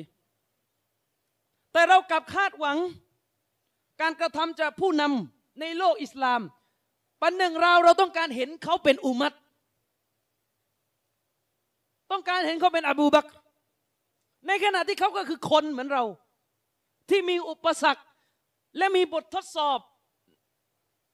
สำหรับการรักษาหรือดำรงศาสนาในตัวของเขาเองนี่ยากกว่าเราสิอีก ยากกว่าเราสิอีก เราจะพบเลยนะครับว่ามีมุสลิมประเภทแบบเวลาผู้นำชาติอาหรับ ไปเยี่ยมเยียนทูตตามประเทศต่างๆ พอจับมือผู้หญิงก็เอาเอารูปมันด่านี่ยโอ้โหอย่างเงี้ยพวกเรางานสู้เรายังแยกชายหญิงไม่ได้เลยนะครับ งานมัสยิดพวกเรายังปนกันโต๊ะครูยังทำอะไรไม่ได้เลยโต๊ะครูเองบางทียังไม่ผ่านเลยทั้งๆที่พวกเราไม่ได้มีบททดสอบขนาดนั้น นี่พวกเรากันเองเรายังไม่กล้าที่จะพูดกันตรง ๆเลย นี่แหละที่อับดุลมาลิกบินมารวานบอกว่าเราคาดหวัง จากคนเป็นผู้นำซึ่งแบบอย่างของอบูบักและอุมารแต่ประชาชนไม่เคยทำตัวให้เห็นเลยว่าตัวเองเป็นผู้ที่ตามอบูบักและอุมัร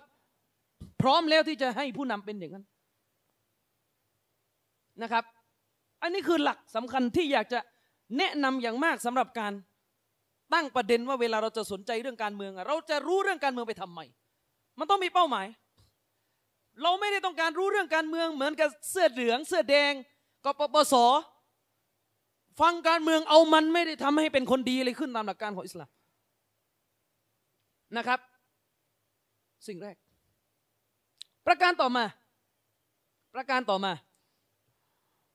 การฟังเรื่องราวทางการเมืองในอุมมะอิสลามเนี่ยจะต้องฟังจะต้องพูดเพื่อนำบทเรียนมาแก้ไขตัวเอง และก็ต้องพูดในสิ่งที่แก้ไขหรือทำได้ที่เป็นรูปธรรมที่สุดแล้วไอการพูดอะไรที่มันเกินตัว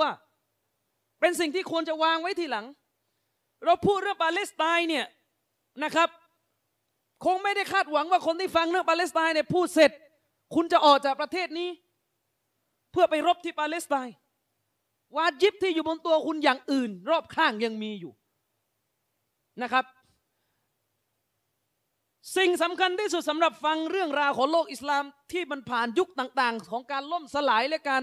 พ่ายแพ้การถูกทดสอบด้วยกับศัตรูของเราเนี่ยฟังเพื่อพัฒนาอีมาน วันนี้คนที่ฟังเทปนี้อยู่ ผมเตือนตัวผมเองด้วย ในฐานะผู้พูด ถ้าคิดจะฟังเรื่องในคืนนี้แล้วไม่ได้ตั้งเป้าว่าจะกลับไปเปลี่ยนตัวเองที่เป็นรูปธรรม ไม่ต้องฟังดีกว่าไม่ประโยชน์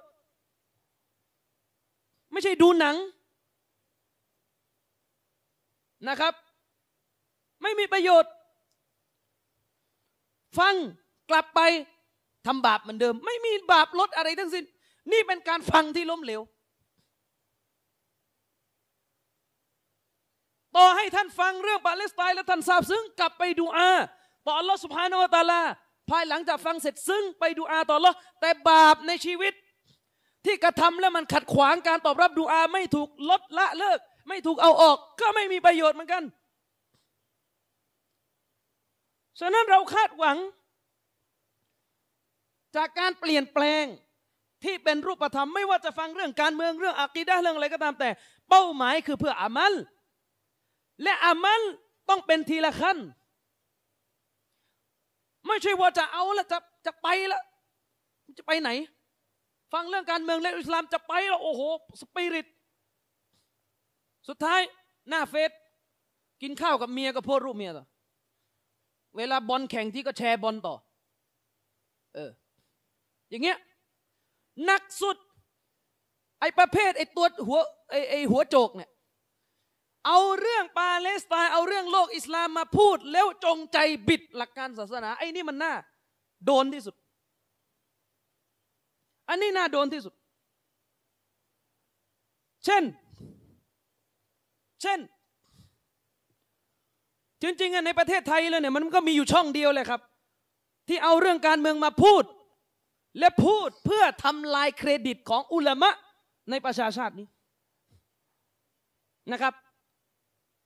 พูดเพื่อทำลายเครดิตของอุลามะในประชาชาตินี้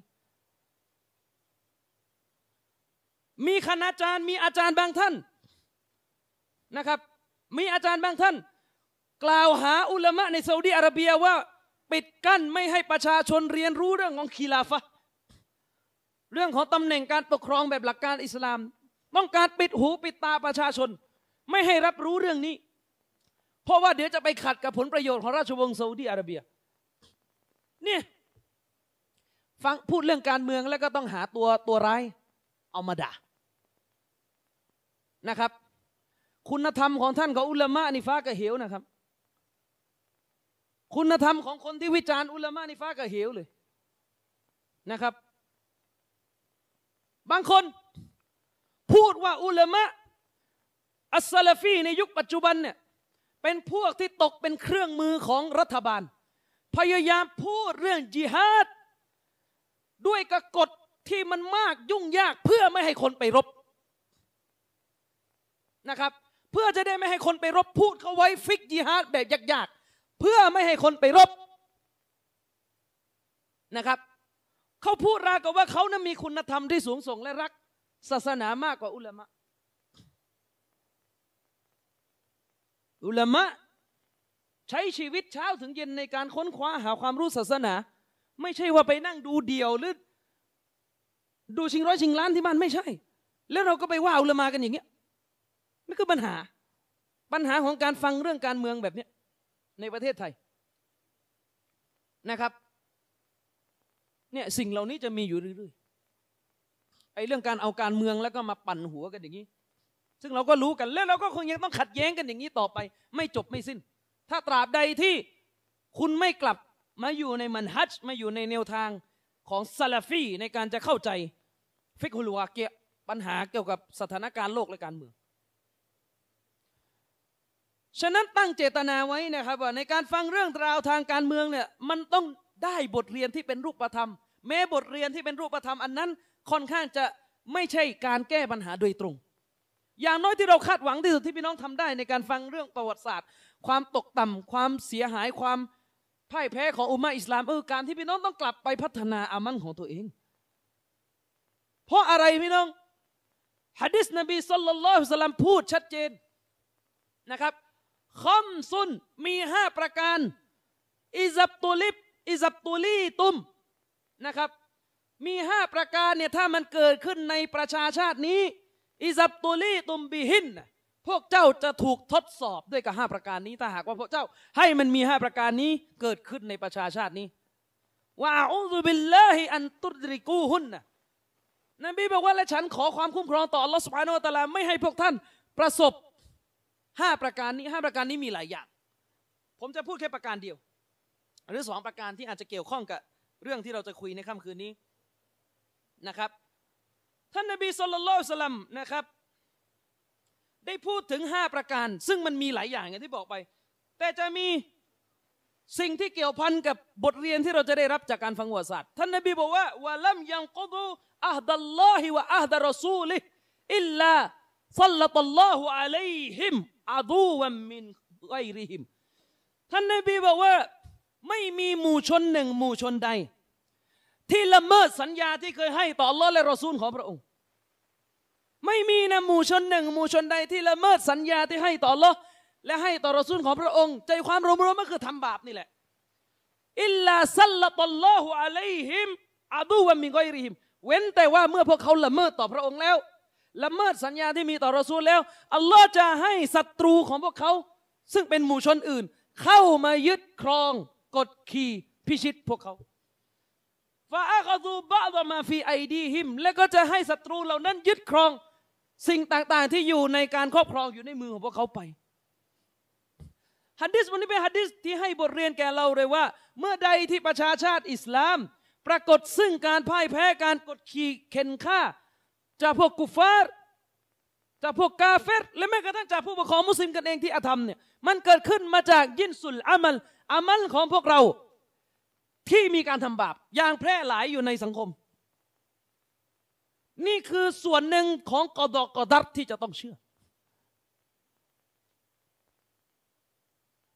ฉะนั้นการพูดถึงปัญหาปาเลสไตน์ด้วยพูดถึงปัญหาในโลกอิสลาม จะต้องพูดสองวิธีสองนัยยะ คือหนึ่งการแก้ปัญหาเฉพาะหน้า เวลาเกิดวิกฤตเอาว่าไป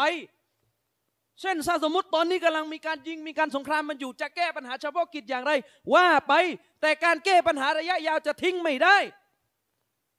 คือการแก้ปัญหาที่คุณภาพของคนในอุมมะที่ยังทำบาป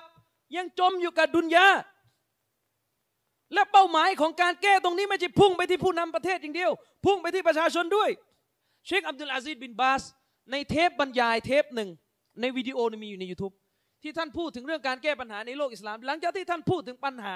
เฉพาะหน้าที่เร่งด่วนที่จะต้องช่วยเหลือ ท่านตอบปิดท้ายเลยว่า ตราบใดที่ประชาชาตินี้ ยังไม่ดำรงอยู่บนความดียังมีอะกีดะห์ที่แตกแยกกัน ไม่รู้ใครต่อใครต่อลาละกันไปคนละทิศคนละทาง ไม่ต้องหวังถึงการปลดปล่อยปาเลสไตน์ที่ถาวรนี่คือคำพูดของอิมนุบาสมุจัดดิดของศตวรรษนี้พี่น้อง เวลาพูดอย่างนี้นะคนบางคนก็ไม่เชื่อ ก็อยู่กันอย่างนี้ต่อไปก็พูดหลายรอบแล้วเรื่องนี้พูดกันหลายรอบแล้วนะครับ อีกอายะหนึ่งพี่น้องที่มันให้แง่คิดแก่เรา ก่อนที่เราจะไปเข้าเนื้อหานิดหน่อยอัลลอฮฺซุบฮานะฮูวาตาลาเนี่ยนะครับ ได้กล่าวไว้ในคัมภีร์อัลกุรอานเราบอกว่ากุรอานคือทางนำเอามาดูทางนำเขาว่ากันยังไง ในสุรอัลอันอามองค์การที่ร้อยยี่สิบเก้า อัลลอฮฺซุบฮานะฮูวาตาลาได้กล่าวไว้ว่าวะกะซาลิกะนูวัลลีบะดซาลิมีนบะดัมบิมากานูยักซิบูนอัลลอฮฺ سبحانه และ تعالى บอกว่า และในทำนองนั่นแหละ และในเช่นนอและและในเช่นนั้นแหละ และในทำนองนั่นแหละ เราจะให้บางส่วนของพวกอาธรรม จะให้บางส่วนของคนที่เป็นผู้อาธรรม เป็นสหายกับอีกบางส่วน เนื่องจากสิ่งที่พวกเขาขนขวาย เวลาฟังอย่างเงี้ยไม่ค่อยจะเข้าใจว่า เอ๊ะพระองค์อัลลอฮฺสุบฮานวตาลากล่าวเช่นนี้ในกุรอานเนี่ยคือมันแปลว่าอะไร เราจะให้บางส่วนของผู้อาธรรม เป็นสหายของอีกบางส่วนที่อาธรรมเหมือนกันมันแปลว่าอะไรอะถ้าฟังผิวเผินออก็ให้พวกชั่วคบกับพวกชั่วซาลฟุตซอลและพี่น้อง ผมชอบหนังสือเล่มหนึ่งมาก ถ้าใครได้อาหรับหรือนักเรียนศาสนานี่ ลูกศิษย์ผมเนี่ย เป็นอามานะเลยนะวาจิบบนตัวคุณเนี่ยยิ่งกว่าบนตัวผมอีกเพราะผมเนี่ยไม่ได้เรียนโดยตรงเรื่องศาสนาไอ้ที่ไปซูดานไปโมร็อกโกไปมาดีนาเนี่ยคุณต้องรับผิดชอบเรื่องนี้ไม่ใช่ผม ผมนี่จบประวัติศาสตร์มาจริงอะคนจะมานั่งพูดเรื่องประวัติศาสตร์ไม่ใช่มานั่ง พูดอะไรแบบนี้แต่เมื่อพวกคุณไม่ทำงาน ผมก็ต้องอาสานะครับเชคอับดุลมาลิกรอมฎอนนี่ฮาฟิซฮุลลอฮ์เนี่ยได้เขียนหนังสือเล่มหนึ่งนะครับ เป็นหนังสือที่ท่านอภิปรายพร้อมยกอัลกุรอานฮะดีษและคำพูดของสะละฟุศศอลิห์และเป็นหนังสือที่ดีมาก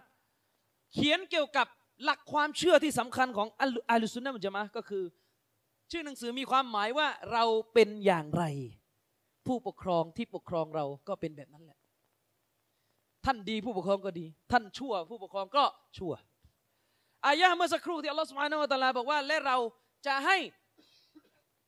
บางส่วนของบุคคลที่อาธรรมเนี่ยเป็นสหายของอีกบางส่วน แปลว่าอะไรพี่น้อง ท่านอะมัชอะมัชเป็นนักวิชาการในยุคซาลฟุซอลเลยเป็นนักเป็นเป็นนักวิชาการที่อยู่ในฐานะผู้รายงานฮะดิษด้วยซ้ำไปท่านได้ทำการตับซีรอายะนี้ ท่านบอกว่าไง ท่านบอกว่าความหมายของอายะนี้ก็คืออิซาฟัสดันนาสุอุมมิรอะลัยฮิมชิรารุฮุม มันแปลว่าเมื่อประชาชนเนี่ยบุเรทำชั่ว สร้างความเสียหายทำบาป พวกเขาก็จะถูกปกครองอัลลอฮฺสุบฮานาวะตาลา ก็จะให้คนเลวในหมู่พวกเขาขึ้นมาเป็นเจ้านายปกครองเขา นั่นแหละคือความหมายของการให้ผู้อาธรรมเป็นเพื่อนของอีกผู้อาธรรมอีกซีกหนึ่งที่อัลลอฮ์บอกว่าเราจะให้บางส่วนของผู้อาธรรมเป็นสหายของอีกบางส่วน ก็คือผู้อาธรรมก็อยู่กับผู้อาธรรมไป ประชาชนที่เลวซึ่งก็เป็นการอาธรรมอย่างหนึ่งตามหลักการของอิสลาม ก็ได้ผู้นำที่อาธรรมเป็นเพื่อนไปซะนี่คือสิ่งที่ซาลาฟุตซอลและอธิบายว่ามันคือในยะจากองค์การนี้ ฉะนั้นไม่ต้องห่วงพี่น้อง เมื่อใดก็ตามแต่ที่เกิดการยึดครองอุมมะอิสลาม จากศัตรูภายนอกของอัลอิสลาม หรือแม้กระทั่งศัตรูภายในกันเองในคนมุสลิมกันเองนี่แหละที่ไม่ได้อยู่ในหลักการศาสนา ก็ดูประชาชน ดูประชาชนว่าประชาชนจะเป็นอย่างไร ส่วนใหญ่ของประชาชนอยู่ในสภาพใด ผมพูดเรื่องนี้บ่อยมาก เพราะมันคือการฟังเรื่องราวการเมืองในโลกอิสลามแล้วกลับไปแก้ตัวเอง วันข้างหน้าพวกเราอาจจะอยู่ในสภาพเดียวกับชาวโรฮิงญาและปาเลสไตน์ก็ได้ ถ้าวันนี้ยังหลงระเริงกันอยู่ มีทีวีศาสนา แต่กลับมีความชั่วมากขึ้น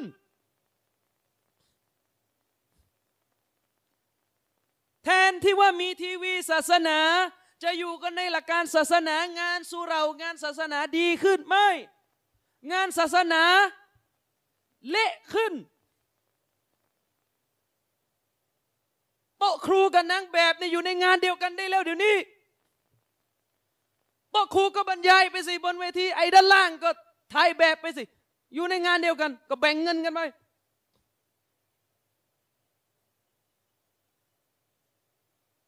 อะไรอีกละครนะเดี๋ยวเดี๋ยวพูดเดี๋ยวพูด เขาจะให้ผมว่าละครซาอุดีอาระเบียนะอะเดี๋ยวว่าให้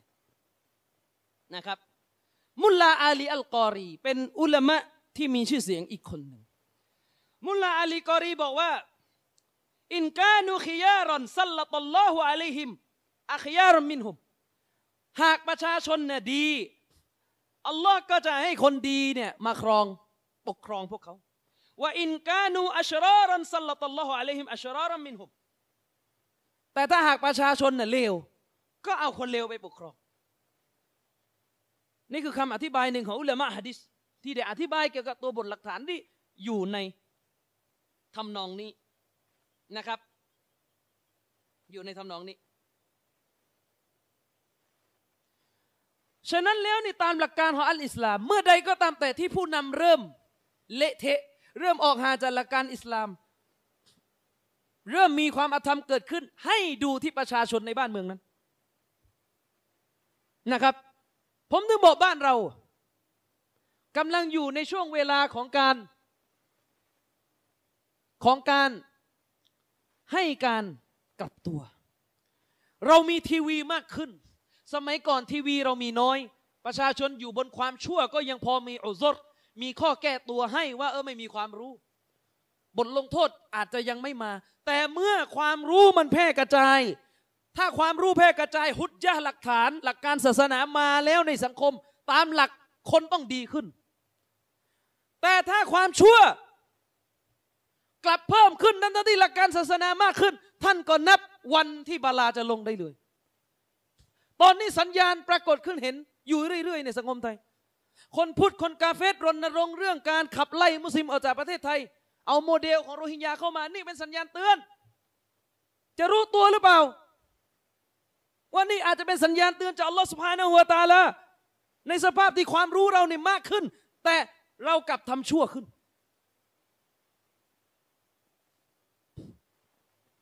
คิดดูดีๆวงการศาสนา ผมเจาะไปที่วงการศาสนาก่อน ก็เปลี่ยนแปลงไป คนซีกหนึ่งก็ดีขึ้น รู้แนวทางالسلف الصالح ขึ้น มีความยืนหยัดในหลักการขึ้น อีกซีกหนึ่งก็ modern ขึ้น เละเทะขึ้น บิดศาสนา เปิดกว้างขึ้นอะไรมิโอ้อะไร เยอะแยะไปหมดเข้ามาทำหนัง เอาكافر มา โอ้โห พูดกัน กลายเป็นว่าเดี๋ยวนี้จะ present หนังเนี่ยต้องไปออก ช่องกาเฟสแล้วก็คู่กับพิธีกรผู้หญิง มีคนถามว่าเอาแล้วทำไมคุณไม่ว่าหนังที่ซาอุดิอาระเบียบ้าง ผิดไหมหนังที่ซาอุดิอาระเบียที่ทำเรื่องแอนิเมชันอะไรบีลานใช่ไหมผิด ผิดชัดเจน แล้วมันเอามาฉายเมืองไทยไหมมันเอามาฉายเมืองไทยไหมไม่แล้วจะให้ผมพูดเยอะทำไมนเมื่มันไม่ได้ฉายเมืองไทย มันฉายที่ซาอุดิอาระเบียเป็นหน้าที่ของอุลมาที่นู่น ผิดไหมผิด ผิดเงื่อนไขเชคอุไซมีน เหมือนกับช่องท่าน จบไหมเออคำถามหนังเรื่องเนี้ยเชคเฟาซานสร้าง หรือเชื้อพระวงศ์สร้าง เชื้อพระวงศ์มันส่วนด้วยนะ ตอบมาสิ ถ้าเชคเฟาซานสร้างอะเดี๋ยวค่อยมาหาเรื่องกัน นี่ไปเอาโอ้โหพี่น้องคนในซาอุดิอาระเบียมีตั้งไม่รู้กี่ยี่สิบล้านคน เอาคนทำผิดคนเดียวแล้วมานั่ง จามหัว ทุกคนมันไม่ใช่ให้มันตักกาให้มันเป็นด้วยนะครับเออซาอุดิอาระเบียเอาพี่น้องดู เราไม่ปฏิเสธนะครับ ว่าซาอุดิอาระเบียเนี่ยยิ่งเข้ายุคใหม่มากขึ้นกฎหมายชารีอะห์เริ่มอ่อนแอลง ถ้าใครศึกษาเกี่ยวกับพัฒนาการของการใช้กฎหมายชารีอะห์ในซาอุดิอาระเบีย เราจะพบเลยว่าประเทศซาอุดิอาระเบียเนี่ยเคร่งมากในอดีต โดยเฉพาะในสมัยของสองมุฟตีแรก ในสมัยของเชคมูฮัมหมัดบินอิบราฮิมในสมัยของเชคอับดุลอาซิดบินบาส สมัยสองท่านนี้เป็นสมัยที่เข้มงวดมากเรื่องกฎหมายชรีอะแต่เวลาโลกมันเข้าสู่สมัยใหม่ขึ้น โดยเฉพาะอย่างยิ่งโลกที่มี Facebook ประชาชนในซาอุดิอาระเบียต้องการการเปิดประเทศ ต้องการเสรีภาพที่จะทำมะซิยัต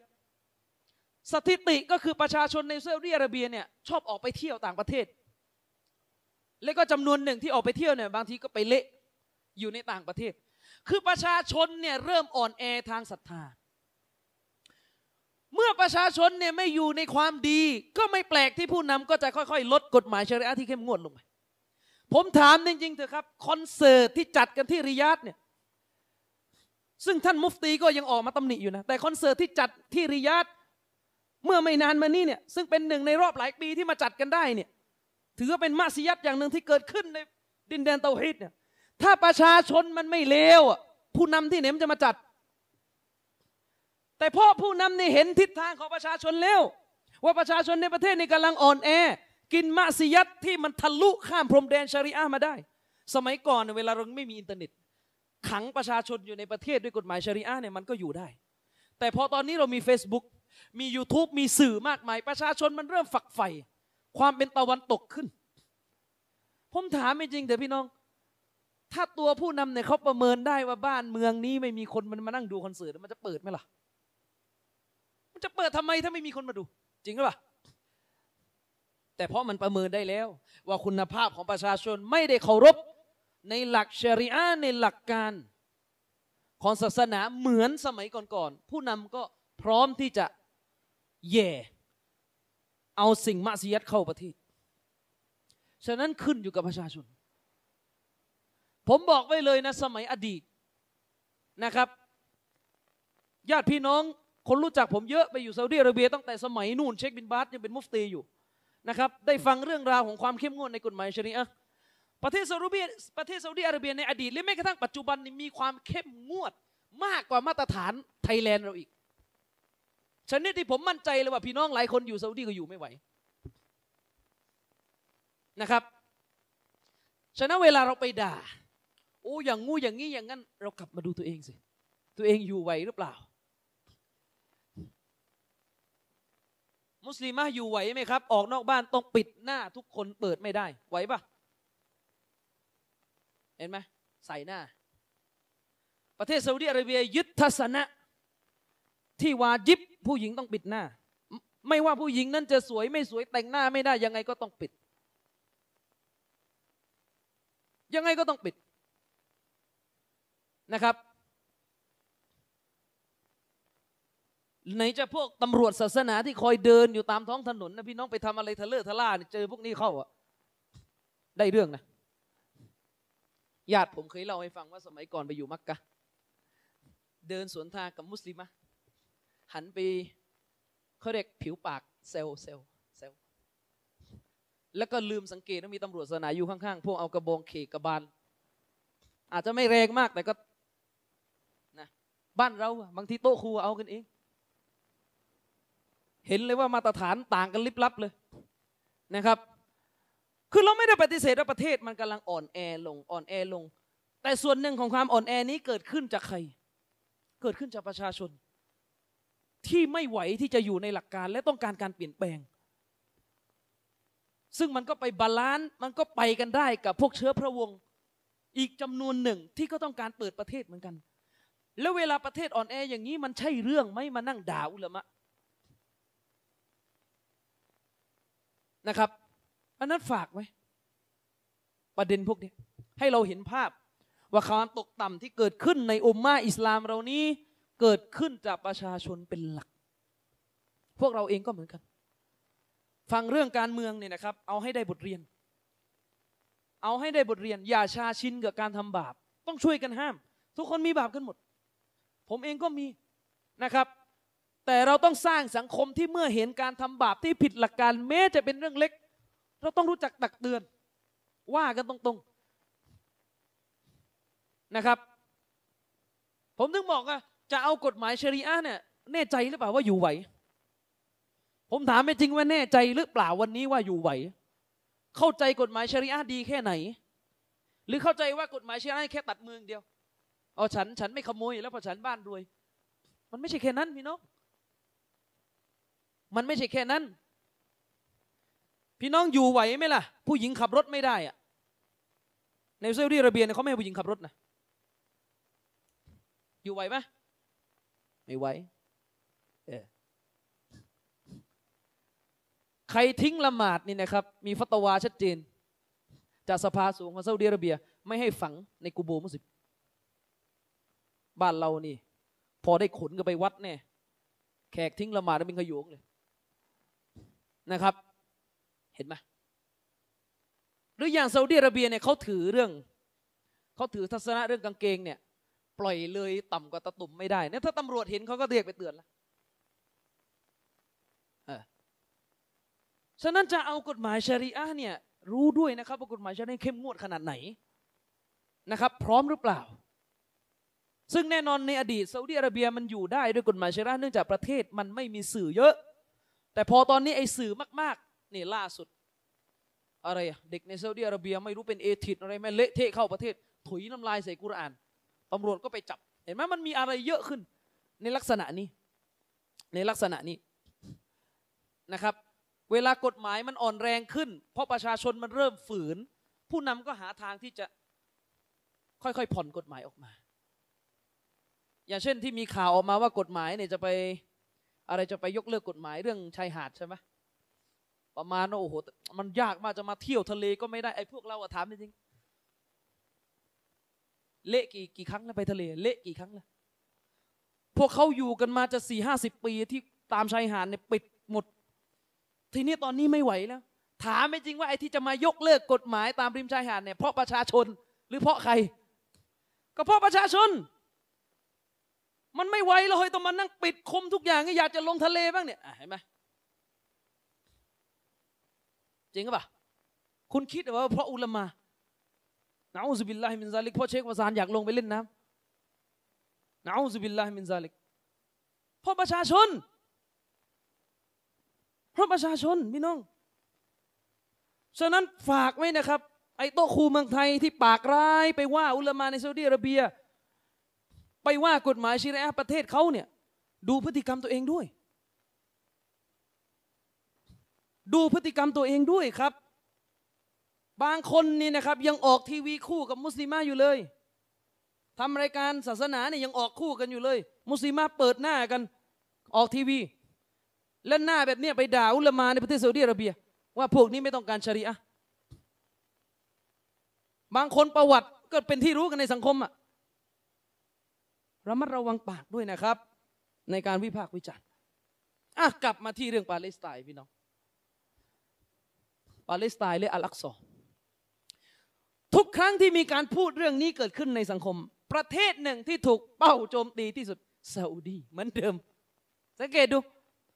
ตัวแสดงที่โดนด่าเยอะสุดคือซาอุดีเอออะไรก็ด่าซาอุดีหมด เหมือนกับเป็นที่ระบาย อะไรในโลกอิสลาม ทุกยากเดือดร้อนซาอุดีต้องเป็นเป้าในการโดนด่าเชคฮามัดอันซอรีพูดไม่ผิดเลยนะครับรอฮิมะฮุลลอฮ์บอกว่าจริงๆไอ้ปัญหาทั้งหมด ของการเกลียดซาอุดีอาระเบียและประโยงกับเรื่องการเมืองปัญหามันเกลียดแนวทางซุนนะสังเกตดู ปัญหาคือมันเกลียดแนวทางซุนนะมันเกลียดจุดยืนของซาอุดีอาระเบียในการประกาศอัตโตฮีประกาศอัสซุนนะ ห์และในการชี้นำประชาชนให้อยู่บนมันฮัดที่ถูกต้อง ยอมรับไหมล่ะครับ ขบวนการต่อสู้ในปาเลสไตน์ที่มีชื่อต่างๆเนี่ยอุลามะกลุ่มไหนที่คอยตำหนิ กลุ่มเหล่านี้ให้อยู่ในหลักการตลอดถ้าไม่ใช่ซาอุดิอาระเบียก็ไม่แปลกที่จะเกลียดนะครับอัลอักซอเนี่ยมีประวัติศาสตร์ความเป็นมาของการถูกยึดถูกยึดครองเนี่ยเยอะพี่น้องถ้าจะให้เล่ามันยาวนะครับแค่สมัยครูเสดนี่ก็ปวดหัวพออยู่แล้ว เอาเป็นว่าเอาง่าย ๆ ไม่ต้องจำอะไรเยอะ เอาง่าย ๆ ตอนนี้มันถูกยึด และตั้งแต่ตั้งประเทศมาตลอดปี 1948 จนถึง 2017 มันก็มีปัญหาเรื่องการประทะการยิงกันไปกันมา การยึดอยู่ตลอด ถูกเผา ถูกอะไรสารพัด อาหรับก็พยายามจะทำทุกวิถีทางแล้วก็ปลดออกไม่ได้ แต่มีสิ่งหนึ่งที่จะขอชี้แจงหน่อยนะครับ ย้ำอีกครั้งผมไม่มีผลประโยชน์อะไรกับซาอุดิอาระเบียทั้งสิ้น ผลประโยชน์เดียวที่ผมมีกับเขาคือเตาฮิด นี่คือประโยชน์เดียวที่ผมได้รับจากประเทศนี้คือเตาฮิดเงินสักแดงเดียวผมไม่เคยได้ เพราะผมไม่เคยรู้จักใครในสถานทูตนะครับฉะนั้นเลิกเลยแหละไอ้มานั่งใช้สูตรว่าเราเนี่ยรับเงินจากซาอุดีมานั่งปกป้องนะครับ เลิก พวกอาชัยเอโรอพยายามจะสร้างประวัติศาสตร์ พยายามจะผลิตชุดคำอธิบายทางประวัติศาสตร์ กล่าวหาว่าซาอุดีอาระเบียเนี่ยเป็นตัวการสำคัญในการยกปาเลสไตน์ให้อยู่نعوذ بالله من ذلك กล่าวหาว่าซาอุดีอาระเบียในร่วมมือกับยะฮูดในการยึดครองปาเลสไตน์แล้วแลกกับการที่ ตัวเองได้ประเทศซาอุหนักไปกว่านั้น พูดไปพูดมาปาเลสไตน์สูญเสียให้แก่ยิว โทษมุฮัมมัดเบียอับดุลวาฮับนะอูซุบิลลาฮิมินซาลิก นี่เป็นประวัติศาสตร์ที่อคติอย่างมาก แล้วก็ไม่ดูไทม์ไลน์หรืออย่างล่าสุดนี่เละเทะแล้วอาจารย์ชริฟมีคนออกมาพูดว่าแม้กระทั่งมูฮัมหมัดบินอับดุลวาฮับนี่ก็ไม่ได้ดะวะห์เตาฮีดเลยหรอกเริ่มดะวะห์ด้วยการเมืองนะครับ พูดไปเยอะๆเลย แล้วเดี๋ยวก็รอดูแล้วกันว่าการกัดกินเนื้ออุลามะที่มีบุญคุณขนาดนี้ต่ออุมมะเนี่ยท่านจะเจออย่างไร พูดไปสิ ผมไม่สามารถบีบคอท่านได้อยู่แล้วอยากจะพูดอะไร ประวัติศาสตร์โลกใบนี้รู้กันว่าเตาฮีดที่พี่น้องละทิ้งชีริกกันอยู่เนี่ย ผลงานการต่อสู้ของใครนะครับตาท่านใช้ได้ แต่หัวใจของท่านในบอดหมดแล้วไม่เห็นอะไรเลยมุฮัมมัดเบียดดิลวาฮาบเขียนหนังสือพี่น้อง ช่วยเอาหนังสือมาสักเล่มดิอะเป็นหนังสือเกี่ยวกับการประท้วงมีไหม ยังมีหน้าพูดอีกว่าเออมุฮัมมัดเบียดดิลวาฮาบนี่ก็ไม่ได้สู้พื่อโตฮิตนะคือถ้าคณะเก่าพูดผมไม่ว่านะนี่มันคณะที่เรียกตัวเองว่าคณะใหม่กันเองนี่แหละ แตกแถวกันแล้วตอนนี้ออกลาย ประเทศปาเลสไตน์เดิมเป็นส่วนหนึ่งของการปกครองของคีลาฟาอุสมานียะคีลาฟาอุสมานียะหรืออาณาจักรออตโตมันนะครับ ประวัติศาสตร์มันยาว จริง ๆ แล้วในคีลาฟาอุสมานียะที่พวกเราพูดกันเนี่ยนะครับ ในฐานะที่เป็นคีลาฟาสุดท้ายอยู่ดีๆก็ไม่ได้ว่าอยู่ดีๆมาขึ้นนะพี่น้อง พวกเติร์กเนี่ยไม่ได้อยู่ดีๆเนี่ยคนในอุมมานี้เห็นชอบและตั้งให้เป็นคอลิฟ้านั้นไม่ใช่ อุมมานี้เนี่ยนะครับเดิมทีไม่เคยยอมรับคนที่เป็นعجم เป็นคอลิฟ้าอยู่แล้ว อุมมาเนี่ยเดิมเนี่ยไม่เคยยอมรับคนที่ไม่ใช่อาหรับมาเป็นคอลิฟ้าเพราะนบีบอกว่าอัลอาอิมมะมินกุเรช การปกครองในตำแหน่งคอลิฟ้าเนี่ยจะต้องมาจากอาหรับสายกุเรช แต่การที่อาณาจักรอุสมานียะสามารถขึ้นมาเป็นคอลิฟ้าในโลกอิสลามเนี่ยก็วิธีเดียวกันกับที่ไอซิดใช้ทุกวันนี้ก็ตีทีละเมือง ค่อยๆตีตีตีตีตีตีตีตีตีก็ตีมาเรื่อยโหดไม่โหดเท่านี่ผมไม่รู้ว่าลออาลัมแต่ใช้วิธีการยึดเมืองไหนไม่อยากทะเลาะก็ยอม พี่น้องเข้าใจไหม ก็ใช้วิธีการยึดมาทีละเมือง ทีละเมืองทีละเมืองไล่กันมาคีลาฟาอุสมานียะเนี่ยเป็นคีลาฟาที่สังกัดในแนวทางของมาตูรีเดียมาตูรีเดียนี่ยังไงอะก็ยิ่งกว่าคณะเก่าอะหนักกว่านิดนึงถ้าอาชัยเอรอเนี่ยเราก็ว่าเยอะแล้วนะมาตูรีดียะเนี่ยหนักกว่า เพราะว่าเป็นอาลุนกะลามที่รุนแรงกว่า เอาเป็นว่าก็อยู่อย่างนี้มาตลอด และสิ่งหนึ่งที่เป็นบาลาอย่างมาก ภายในการปกครองของอาณาจักรอุสมานียะก็คือชีริกได้แพร่กระจายไปอย่างมากมาย เพราะอาณาจักรอุสมานียะนั้นฝักใฝ่ในแนวทางซูฟีอย่างรุนแรง นี่เป็นความจริงที่ปฏิเสธไม่ได้นะครับอาณาจักรอุสมานียะในฝักใฝ่ในซูฟีอย่างรุนแรง และก็เป็นเหตุให้เกิดการสะสม ซึ่งความตกต่ำหมักหมมในราชวงศ์นี้มาตลอด นี่เราพูดจากความจริงที่มันเกิดขึ้น แต่ถามว่าเขาเป็นคอลิฟ้าเป็นผู้นำมุสลิมก็เป็นเอาว่ากันไป แต่เล่าบริบทให้ฟัง ในประวัติศาสตร์ว่ามันเป็นกันมาอย่างนี้อะฝนตกนะครับ เอาไงอะงั้นผมพูดต่อนะ จนกระทั่ง จนกระทั่งอะไรพี่น้อง อาณาจักรอุสมานียะนี่ปกครองเรื่อยมา ปกครองเรื่อยมาจนกระทั่งมาถึงกอรูนที่สิบเอ็ดหรือฮิจราะห์ที่หนึ่งหนึ่งอะพี่น้อง เอาพูดง่ายๆศตวรรษที่สิบเอ็ดของอุมมะอิสลาม ในช่วงตอนที่ถึงศตวรรษที่ 11 ของอุมมะอิสลามนี่นะครับพี่น้อง ประเทศซาอุดีอาระเบีย ของปัจจุบันนี่แหละที่ปัจจุบันนี่แหละรวมมักกะฮ์มะดีนะไปด้วย ตอนนั้นเราเรียกกันว่าฮิญาซเราเรียกกันว่าแคว้นฮิญาซพี่น้อง ในยุคนั้นซาอุดีอาระเบียนี่กลับไปเป็นสภาพเดียวกับสมัยนบีอีกแล้ว นั่นก็คือได้เกิดชิริก ที่กระจายตัวกันอย่างแพร่หลายพี่น้อง เกิดชีริกที่กระจายตัวอย่างแพร่หลาย และก็รัฐต่างๆ จังหวัดแคว้นต่างๆเนี่ยก็สู้รบรบพุ่งกันเพื่อที่จะแย่งอำนาจซึ่งกันและกัน ในช่วงเวลาที่มีวิกฤตเรียกได้ว่าเป็นช่วงเวลาที่มืดมนในทางศรัทธาเนี่ย อัลลอฮฺสุบฮานะฮูวะตาลาได้ส่งนักปฏิรูปศาสนาที่ยิ่งใหญ่ที่สุดคนหนึ่งในอุมมะอิสลามมา คือท่านชัยคุลอิสลาม อิมามมุฮัมมัดบิอับดุลวะฮับรอฮิมะฮุลลอฮ์นะครับหนึ่งในบุคคลที่อยู่ทันอิหม่ามมุฮัมมัดบิอับดุลวะฮับและได้เขียนชื่นชมเป็นสักขีพยานสำหรับการเคลื่อนไหวครั้งนี้ ซึ่งอาชัยรอจะปฏิเสธไม่ได้คืออิหม่ามอัชชาวกานีอุลามะที่อาชัยรอให้การนับถือ อิหม่ามอัชชาวกานีได้มีการชื่นชมอิหม่ามมุฮัมมัดเบิอับดุลวะฮับในขบวนการฟื้นฟูเตาฮีดของท่านเล่าสรุปง่ายๆมุฮัมมัดบิอับดุลวะฮับนะครับ ได้ประกาศการเผยแพร่ศาสนา เผยแพร่เตาฮีดเพื่อขจัดชีริกที่มีอยู่ในฮิญาซมีอยู่ในซาอุดิอาระเบียสมัยนั้นนะครับ และได้รับการสนับสนุนจากกษัตริย์ที่ดีที่สุดคนหนึ่งในยุคนั้น คือท่านอิหม่ามมุฮัมมัดบินซาอุดรอฮิมะฮุลลอฮ์ บริบทที่จะต้องเข้าใจก่อนก็คือในเวลานั้นอำนาจของอาณาจักรอุสมานียะยังมาไม่ถึงฮิญาซฟังให้ดีนะ ยังมาไม่ถึงฮิญาซหลักฐานที่พิสูจน์ได้ก็คือ รัฐธรรมนูญของอาณาจักรอุสมานียะที่ได้มีการศึกษาค้นคว้าจากอุลามะที่มีความเชี่ยวชาญเนี่ยไม่ได้บรรจุฮิญาซเป็นแคว้นหนึ่งของอาณาจักรอุสมานียะนี่คือหลักฐานที่บ่งชี้ที่เด็ดขาด สิ่งเดียวที่อุลามะบอกว่า พอจะเชื่อมกันบ้างระหว่างฮิญาซกับอาณาจักรอุมานียะคือ พวกคอตีบคอตีบสายคณะเก่าที่อยู่ตามมัสยิดต่าง ๆ ในบางที่อาจจะมีการชมคีลาฟาอุสมานียะบ้างในคุตบะมีแค่นี้อย่างอื่นไม่มี นั่นหมายความว่าในฮิญาซในซาอุดิอาระเบียปัจจุบันในยุคเวลานั้นยังปกครองแบบแยกสัตว์แยกส่วนแยกแคว้น แยกเผ่าแยกที่กันอยู่ แล้วก็รบพุ่งระหว่างเมืองต่าง ๆ อิหม่ามมุฮัมมัดเบิอัมดุลวะฮับ ได้รับการสนับสนุน จากกษัตริย์มุฮัมมัดบินซาอุดให้ประกาศเตาฮีดหลังจากที่ถูกขับไล่ออกมาจากบ้านเมืองของตัวเอง และก็ไม่ได้รับการสนับสนุนจากกษัตริย์อิบนุซาอุดกษัตริย์มุฮัมมัดบินซาอุดคนนี้เป็นคนละคนกับอับดุลอาซีดบินซาอุดนะครับ เข้าใจไว้ด้วยเลิกได้แล้วไอการสับสนคนกันเนี่ยอับดุลอาซีดบินซาอุดเนี่ยคือผู้ตั้งซาอุดีอาระเบียยุคที่สามหรือยุคปัจจุบัน คนละคนกับมูฮัมหมัดบินซาอุด นะครับอ่ะคนนี้รุ่นลูกหลานเขา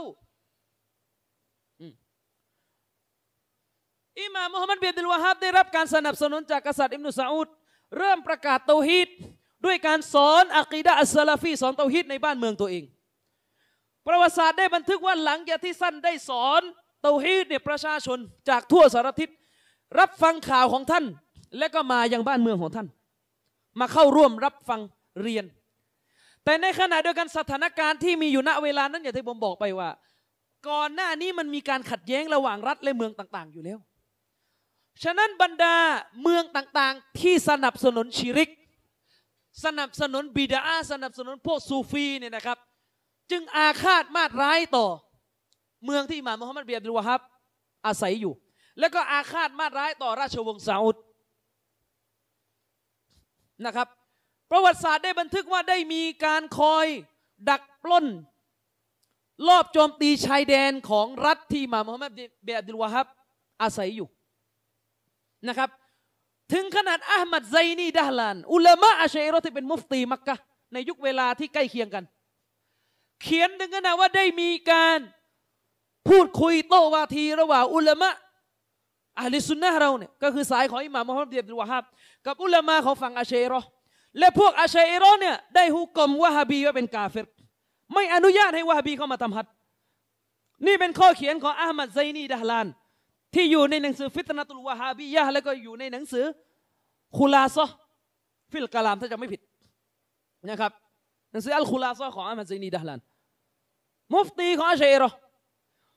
ยุคนั้นมีการกล่าวหามุฮัมมัดเบียดุลวะฮับถึงขนาดไหนรู้ไหมอาจารย์ชริฟอุลามะอาชัยรอบางส่วน พูดถึงขนาดว่ามุฮัมมัดเบียดุลวะฮับเป็นลูกอิบลิสอิบลิสมานอนกับแม่ของมัน คลอดเด็กที่ชื่อมุฮัมมัดเบียดุลวะฮับมานี่ดูความอาฆาต ความอาฆาต สถานการณ์ที่บานปลายตึงเครียด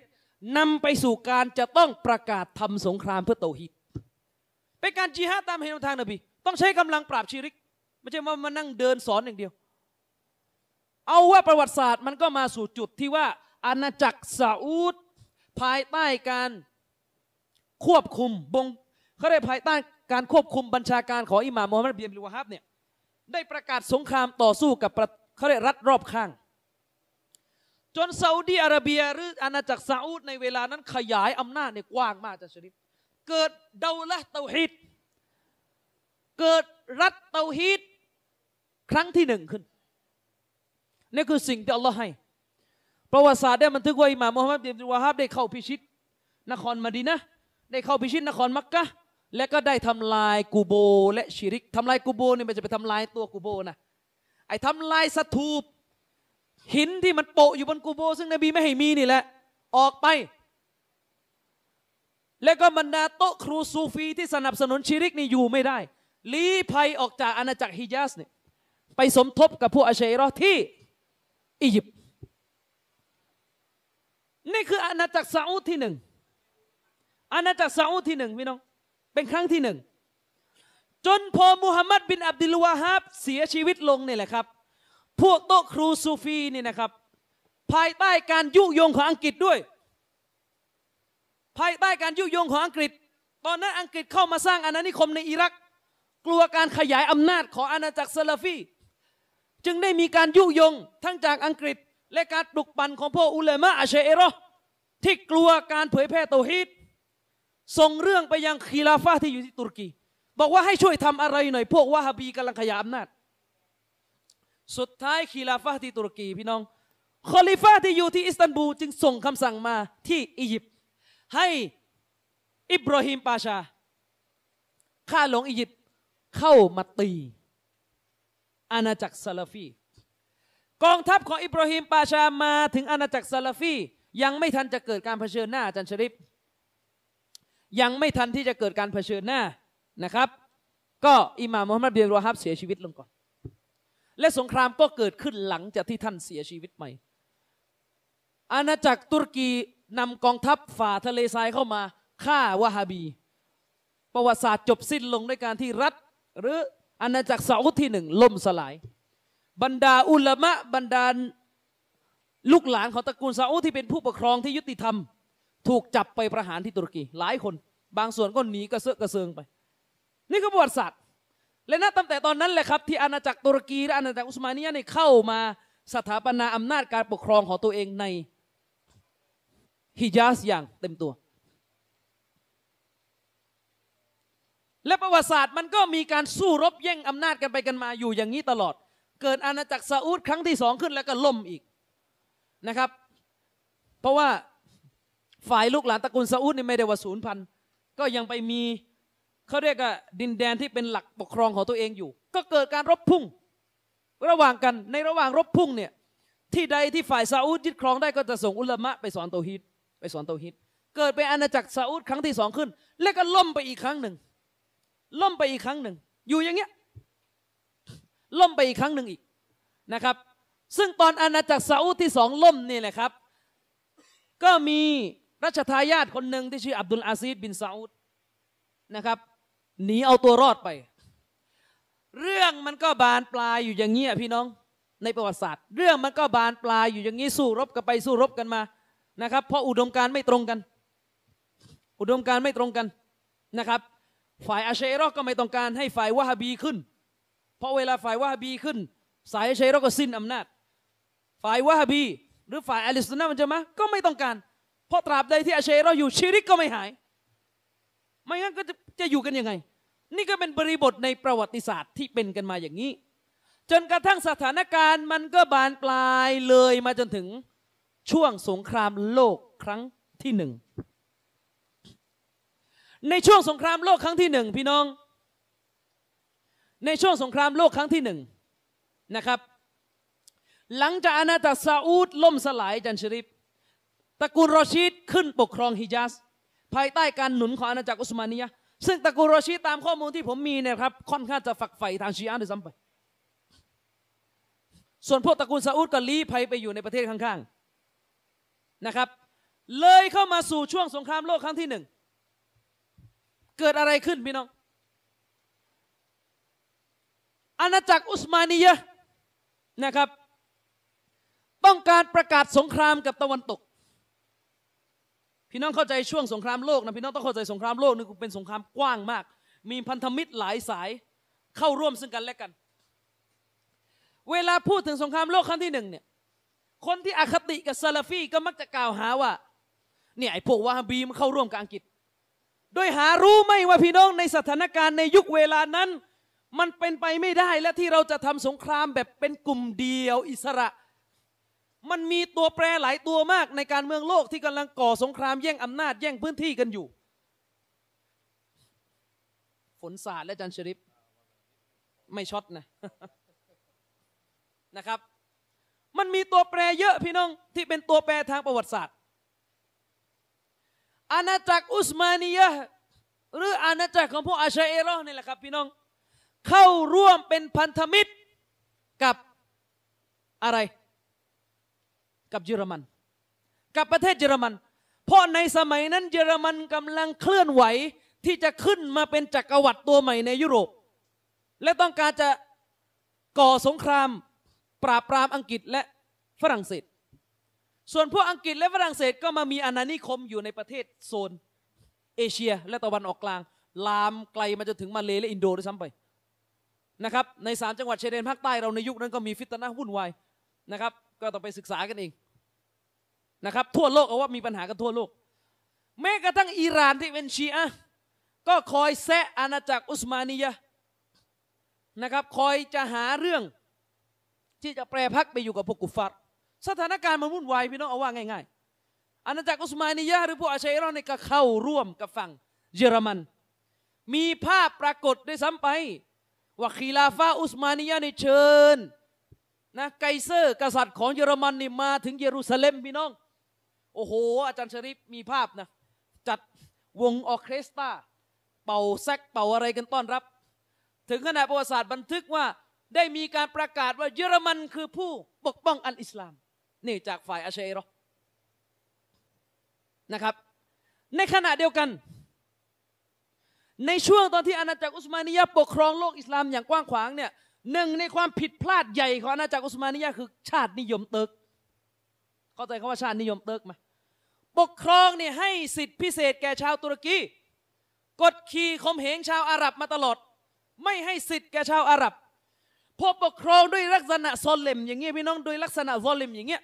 มันก็ทำให้พวกอาหรับอะเอาใจออกห่าง และรอวันที่จะปลดปล่อยตัวเอง ในช่วงเวลาที่สับสนวุ่นวายนี่อังกฤษมันรู้ทัน เพราะอังกฤษเนี่ยเป็นศัตรูกับเยอรมันอยู่อีกฝั่งหนึ่ง อังกฤษก็ไปติดต่อกับพวกผู้นำเผ่าอาหรับ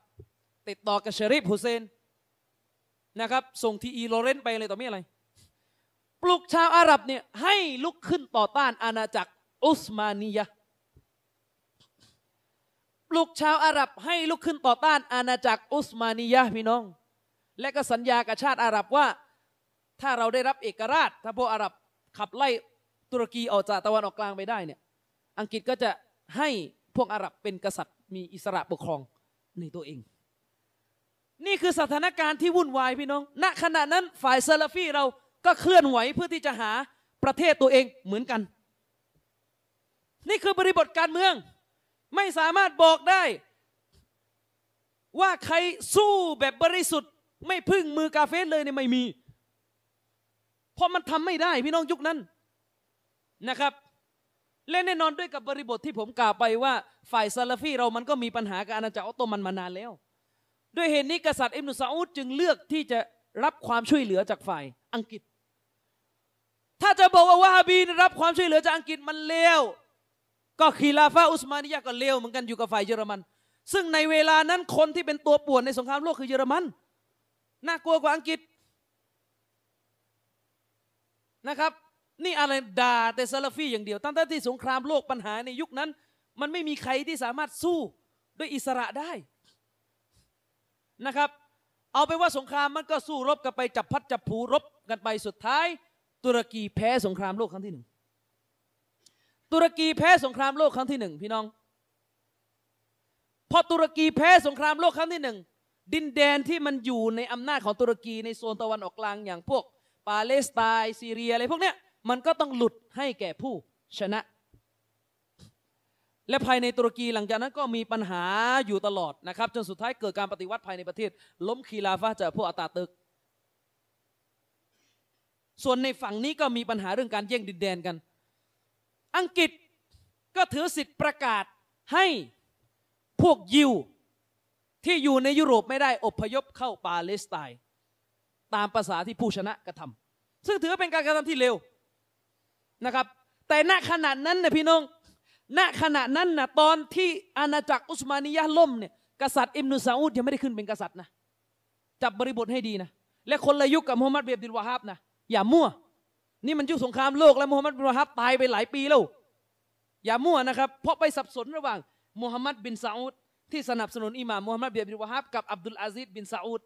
ที่เป็นพันธมิตรกับอังกฤษ นะครับ เอาเป็นว่าพอหลังจากออตโตมันล่มเชริฟฮุเซน ซึ่งไม่ใช่วะฮาบีนะครับ เป็นอาหรับชาตินิยม ออกจะเอียงทางอาเชโรหรือซ้ำไป ประกาศตัวเป็นกษัตริย์ของฮิญาสแทนพี่น้อง ก็คือประกาศตัวเป็นกษัตริย์ของซาอุดิอาระเบียแทนนะครับ ซึ่งคนคนนี้เป็นหุ่นเชิดของอังกฤษเต็มตัว ผิดกับกรณีของอิมรุซาอุดนะ เป็นแค่พันธมิตรที่ได้รับการ ช่วยเหลือกัน ไม่ถึงขั้นว่าเป็นหุ่นเชิด แยกประเด็นให้ดีนะครับ นบีเคยเป็นพันธมิตรกับยิวเผ่าต่างๆ ไม่ได้แปลว่านบีนี่เป็นหุ่นเชิด แยกประเด็นให้ดีด้วยนะครับ อืมจนสุดท้ายเนี่ยกษัตริย์อิมนุซาอุดก็สู้รบกับผู้ปกครองในแคว้นฮิญาสพยายามจะทำลายอำนาจของตระกูลรอชิดอะไรก็ว่ากันไปต่อสู้กับอำนาจของชริฟฮุเซน สามารถยึดครองซาอุดีอาระเบียได้เท่าที่เป็นอยู่ปัจจุบัน ผมบอกไว้เลยนะครับ ถ้าไม่ใช่เพราะกษัตริย์อิบนุซาอุดเนี่ยยึดครองซาอุดีอาระเบียในป่านนี้ซาอุดีอาระเบียเนี่ยเป็นอาณานิคมอังกฤษเต็มตัวเหมือนชาติอื่นเป็นแล้ว ไม่ต้องหวังเลยว่ามักกะกับมดีนาจะอยู่ในเตาฮีดและหลักการอิสลามได้ยังไง ถ้าปล่อยให้ชาริฟฮุเซนและฝ่ายอื่นปกครองอยู่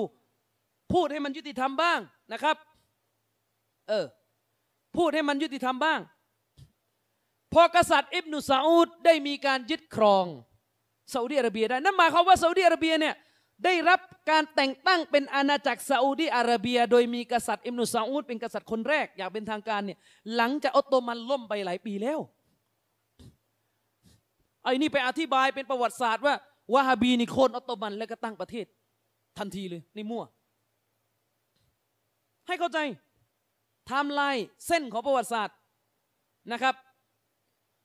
คือในยุคนั้นนี่นะครับอังกฤษมีสัมพันธ์ทั้งคู่ทั้งฝั่งเชริฟฮุเซนและก็ฝั่งตระกูลซาอุดแต่ถ้าเทียบระหว่างตระกูลซาอุดกับเชริฟฮุเซนนี่นะครับพี่น้องเชริฟฮุเซนนี่แทบจะไม่เอาอ่าวเลยเรื่องศาสนานะครับ แล้วก็เป็นหุ่นเชิดของอังกฤษนี่เต็มตัวกว่า รวมถึงกษัตริย์ของอียิปต์ด้วย อียิปต์เป็นอาเชโรใครก็รู้กันกษัตริย์ฟารุก ไม่ว่าให้หมดแล้วเออ นี่มันนั่งเจาะอยู่วาฮาบีอยู่ที่เดียวนะครับ กษัตริย์อิบนุซาอุดสามารถยกกองทัพของท่านเข้าไปตีเมืองต่าง ๆ ที่ตกอยู่ใต้ตระกูลนู่นตระกูลนี่และใต้อิทธิพลของตระกูลของชริฟฮุเซนแล้วก็ได้ซาอุดีอาระเบีย คือมันเป็นการรบพุ่งไงอาจารย์ชริฟเป็นการรบพุ่งกันไปแล้วก็ได้ซาอุดีอาระเบียมาเป็นปัจจุบัน แล้วมันก็ไปประจวบเหมาะกับสถานการณ์ณขณะนั้นซึ่งอังกฤษกำลังอ่อนแรงลง และเกิดมหาอำนาจใหม่ขึ้นคืออเมริกา ซึ่งในช่วงสงครามโลกในอเมริกาเนี่ยยังไม่มีนโยบายขยายจักรวรรดินะเพราะยังเป็นมหาอำนาจหน้าใหม่ที่ยังไม่มี power มากเท่าอังกฤษ แต่อังกฤษเองก็เริ่มอ่อนแอแล้วเริ่มมอบเอกราชให้แก่ชาติต่าง ๆ ในอินเดียในอะไรต่อเมีอะไร และพอกษัตริย์อิบนุซาอุดยึดประเทศได้อังกฤษก็ต้องมอบเอกราชให้แก่ซาอุดิอาระเบีย ตามภาษาของเจ้าอาณานิคมที่มีอำนาจในแถบนั้นก็ต้องรับรองเอกราชแล้วก็ไป ผมถึงบอกว่าถ้าไม่ใช่พวกกษัตริย์อิบนุซาอุดตีซาอุดิอาระเบียได้เท่าทุกวันนี้พี่น้องป่านนี้ซาอุดิอาระเบียจะเป็นเหมือนประเทศเลบานอน จะเป็นเหมือนประเทศอียิปต์ไม่มีความเข้มขันในศาสนาอีก แต่นี่เป็นการผ่อนสั้นผ่อนยาวต่อสู้เท่าที่จะเอามาได้แล้ว อาวุธมันมีน้อยพี่น้องจะให้แบบเหมือนกับสมัยอบูบักเลยขับไล่แบบมันไม่ได้พี่น้อง สมัยนั้นเขาขี่เครื่องบินยิงกันแล้ว อาหรับยังขี่อูดอยู่เลยไปสู้อะไรได้เล่า การต่อรองเท่าที่ได้เนี่ยถือว่าที่สุดแล้ว และไม่ใช่ที่เดียวทั่วโลกเป็นอย่างนั้นหมด ในคันเอาผมยกตัวอย่างไอ้นี่ไม่ได้ว่าจะมายุ่งปลุกปั่นอะไรการเมืองไทยเนี่ยกำลังจะยกตัวอย่าง ทั่วโลกเป็นอย่างนี้หมด ในช่วงเวลาที่อาจจะก่อนหน้านั้นไปนิดนึงสามจังหวัดชายแดนภาคใต้เราก็มีปัญหาวุ่นวายแบบนี้เหมือนกันเพราะในยุคนั้นก็มีการเถียงกันว่าตกลงนี่สามจังหวัดชายแดนภาคใต้นี่จะเป็นอิสระจากเมืองไทย ไปเข้าอยู่กับฝั่งมาเล หรือจะเป็นของไทยจะถูกผนวก บรรดาเจ้าเมืองสุลต่านในรัฐสามจังหวัดชายแดนภาคใต้และรวมถึงมาเลก็ต้องไปขอความช่วยเหลือจากอังกฤษ เพื่อเข้าแทรกแซงให้แยกออกจากประเทศไทยนะครับ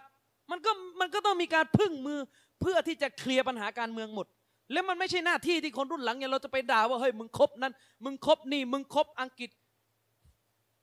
นะครับ สมัยนั้นไม่ได้ใช้ดาบรบแล้วครับพี่น้อง ใช้เครื่องบินใช้อาวุธหนักรบ และโลกมุสลิมผลิตอะไรไม่ได้เลย เพราะอิทธิพลของความดักดานที่อยู่โดยใครก็ว่ากันไปนี่แหละทำให้สุดท้ายการรบเนี่ยมันต้องเป็นการเรื่องของการ balance power คือการถ่วงดุลอำนาจระหว่างมหาอำนาจต่าง ๆ และก็ทำยังไงให้ได้ที่สุดเท่าที่จะได้มา นี่คือข้อเท็จจริง และไอ้การกล่าวหาว่าซาอุดีอาระเบียเนี่ยนะครับยินยอมยกปาเลสไตน์ให้แก่อังกฤษนี่ก็มั่ว เขาเอาประเทศมาได้แค่นั้น และเขาไม่มีความสามารถจะเข้าไปเคลียร์ปัญหาในปาเลสไตน์ประเด็นมันอยู่ตรงนี้นะครับ คุณจะให้เขาทำยังไงจะให้เขา ให้ซาอุดีนี่เสียแกอังกฤษเต็มตัว หรือจะเอายังไงนะครับ หลังจากอังกฤษเริ่มหมดบทบาทในตะวันออกกลาง สิ่งที่พิสูจน์ได้เลยนะครับ ว่ากษัตริย์อิมนุซาอุด พยายามจะช่วยเหลือปัญหาปาเลสไตน์มากที่สุด นั่นก็คือหลังจากอังกฤษหมดอิทธิพลลงในในตะวันออกกลางเริ่มถอยบทบาทตัวเองออกไป และก็ประเทศซาอุดิอาระเบียเนี่ยได้ตั้งประเทศตัวเองขึ้นอย่างเป็นทางการ วันที่กษัตริย์อิบนุซาอุดประกาศตัวขึ้นเป็นกษัตริย์พี่น้อง กษัตริย์อิบนุซาอุดพูดยังไงกับมุฟตีมุฮัมมัดพูดกับท่านมุฟตีเชคมุฮัมมัดบินอิบราฮิมอัลเชคซึ่งเป็นอาจารย์เชคบินบาซ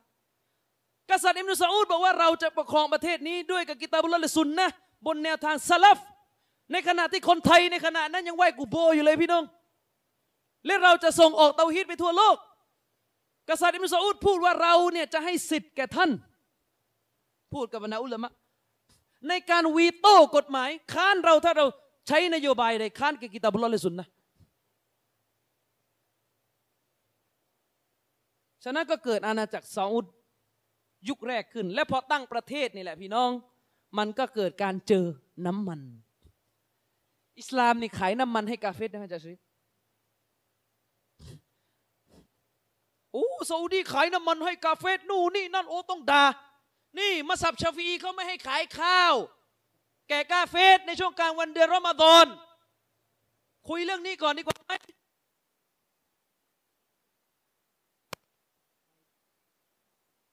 ฮัลโหล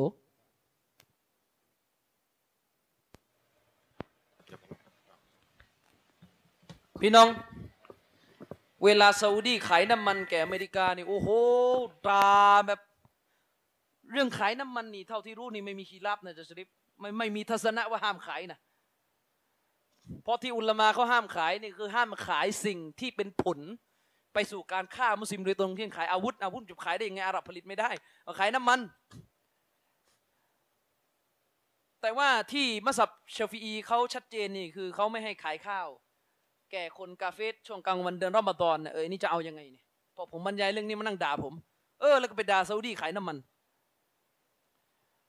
หลังจากตั้งประเทศซาอุดีอาระเบียพี่น้อง ในช่วงเวลาไล่เลี่ยกันในในฝั่งปาเลสไตน์ก็เกิดปัญหาแล้ว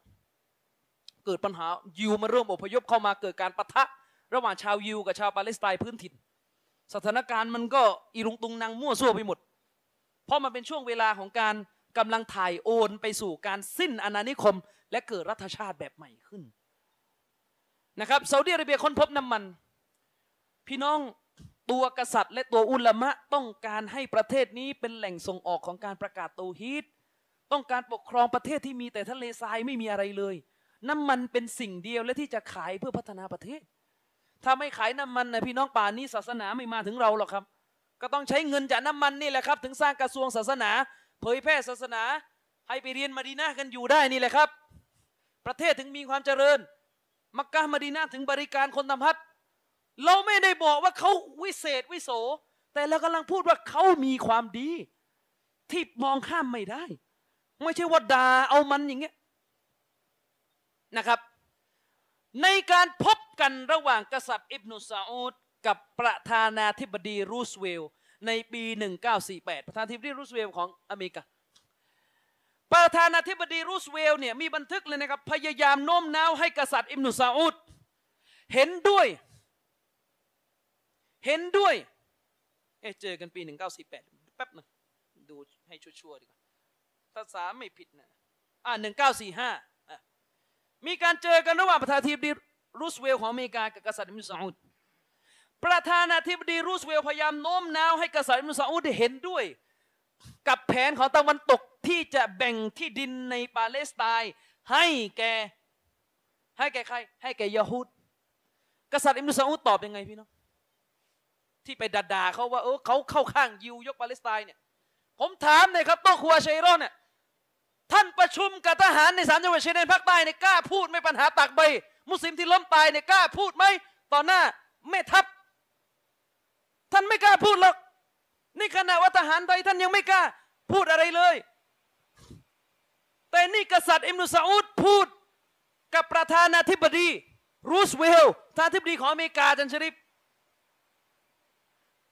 ย้ำอีกครั้งหนึงผมไม่ได้ยุ่งเลยปัญหาสามจังหวัดเนี่ยกำลังเปรียบเทียบให้ฟัง ว่าที่ท่านไปด่าคนนั้นคนเนี้ยกับไอ้แค่สิทธิมุสลิมที่ถูกละเมิดในสามจังหวัดชายแดนภาคใต้เนี่ยท่านอย่าปิปากพูดไม่ก็จะออกเลย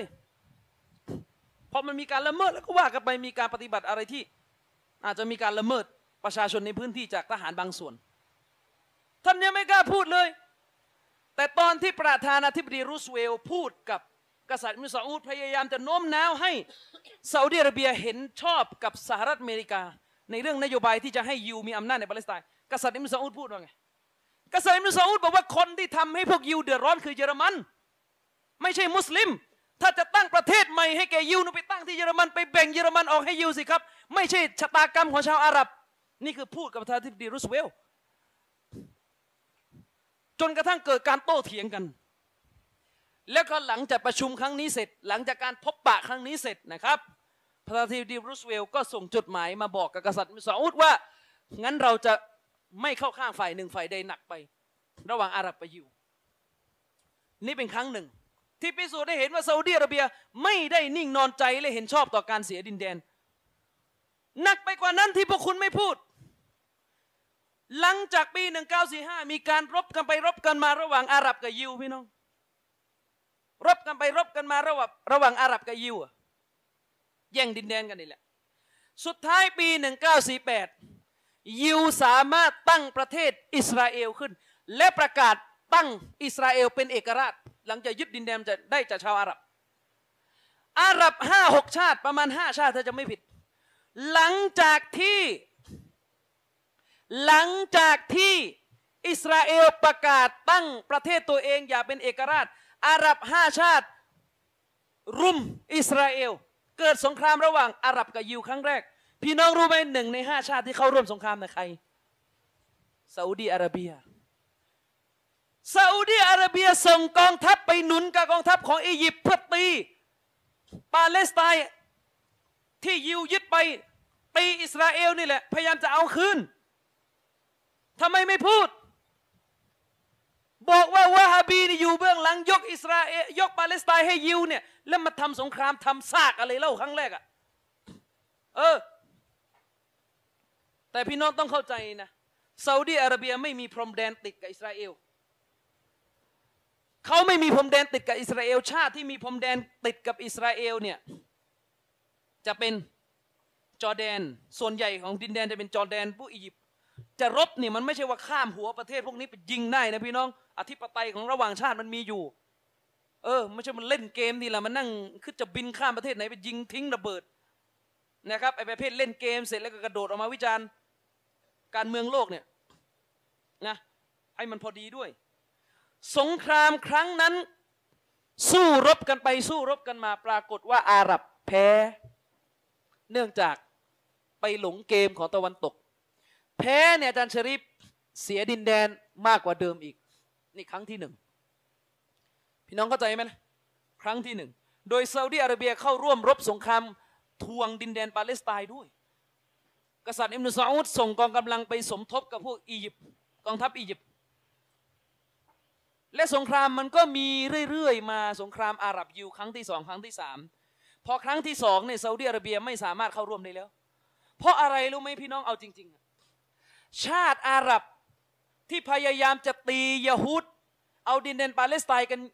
คืนมาเนี่ยนะครับล้วนแล้วแต่เป็นชาติที่ไม่ได้ปกครองตามหลักการอิสลาม อุดมการณ์ก็มีปัญหากับซาอุดีอาระเบียอยู่แล้ว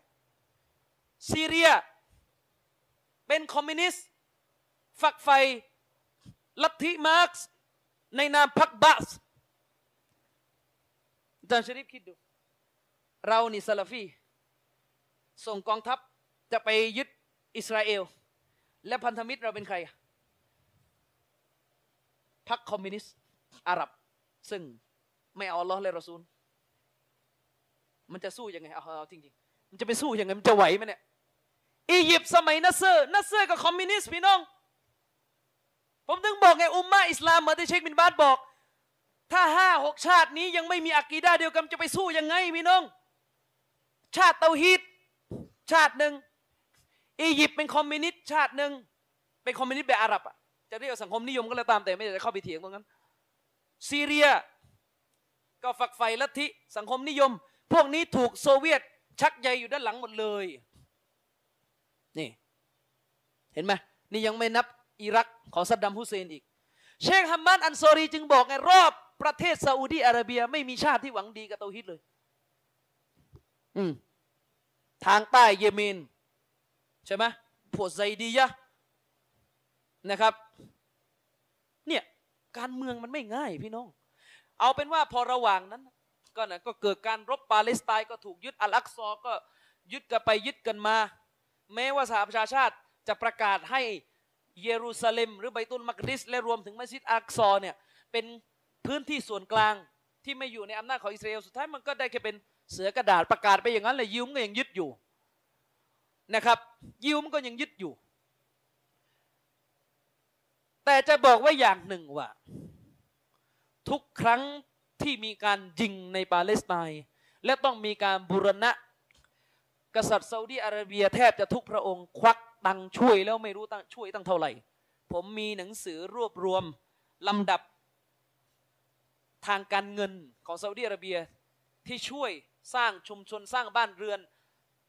ช่วยเหลือชาวปาเลสไตน์เนี่ยนะครับ พี่น้องเยอะนับไม่ไหว มีเป็นเอกสารแต่เป็นภาษาอังกฤษ คนที่อ่านอังกฤษไม่ได้ ก็ช่วยไม่ได้นะครับ ก็นี่จะบอกให้ฟังว่ามันมันก็เป็นอย่างนี้เรื่อยมา มีขบวนการในพื้นที่ที่พยายามจะปลดปล่อยอัลอักซอทั้ง PLO สมัย อาราฟัตซาอุดีก็พยายามจะช่วยก็ มันก็มันก็ปลดไม่ได้เพราะอะไรรู้ไหมพี่น้อง เพราะอะไร เพราะอเมริกามันอยู่เบื้องหลัง เพราะอเมริกามันอยู่เบื้องหลัง และอุมมาอิสลามขาดคุณภาพ ในด้านอุตสาหกรรมและวิทยาศาสตร์ พี่น้องจะไปรบอะไรกับยะฮูดล่ะครับ นี่ยังไม่นับไอ้เรื่องข้อเท็จจริงว่าเรานี่ก็ยังเละเทะกันอยู่เลยในเรื่องอากีดะ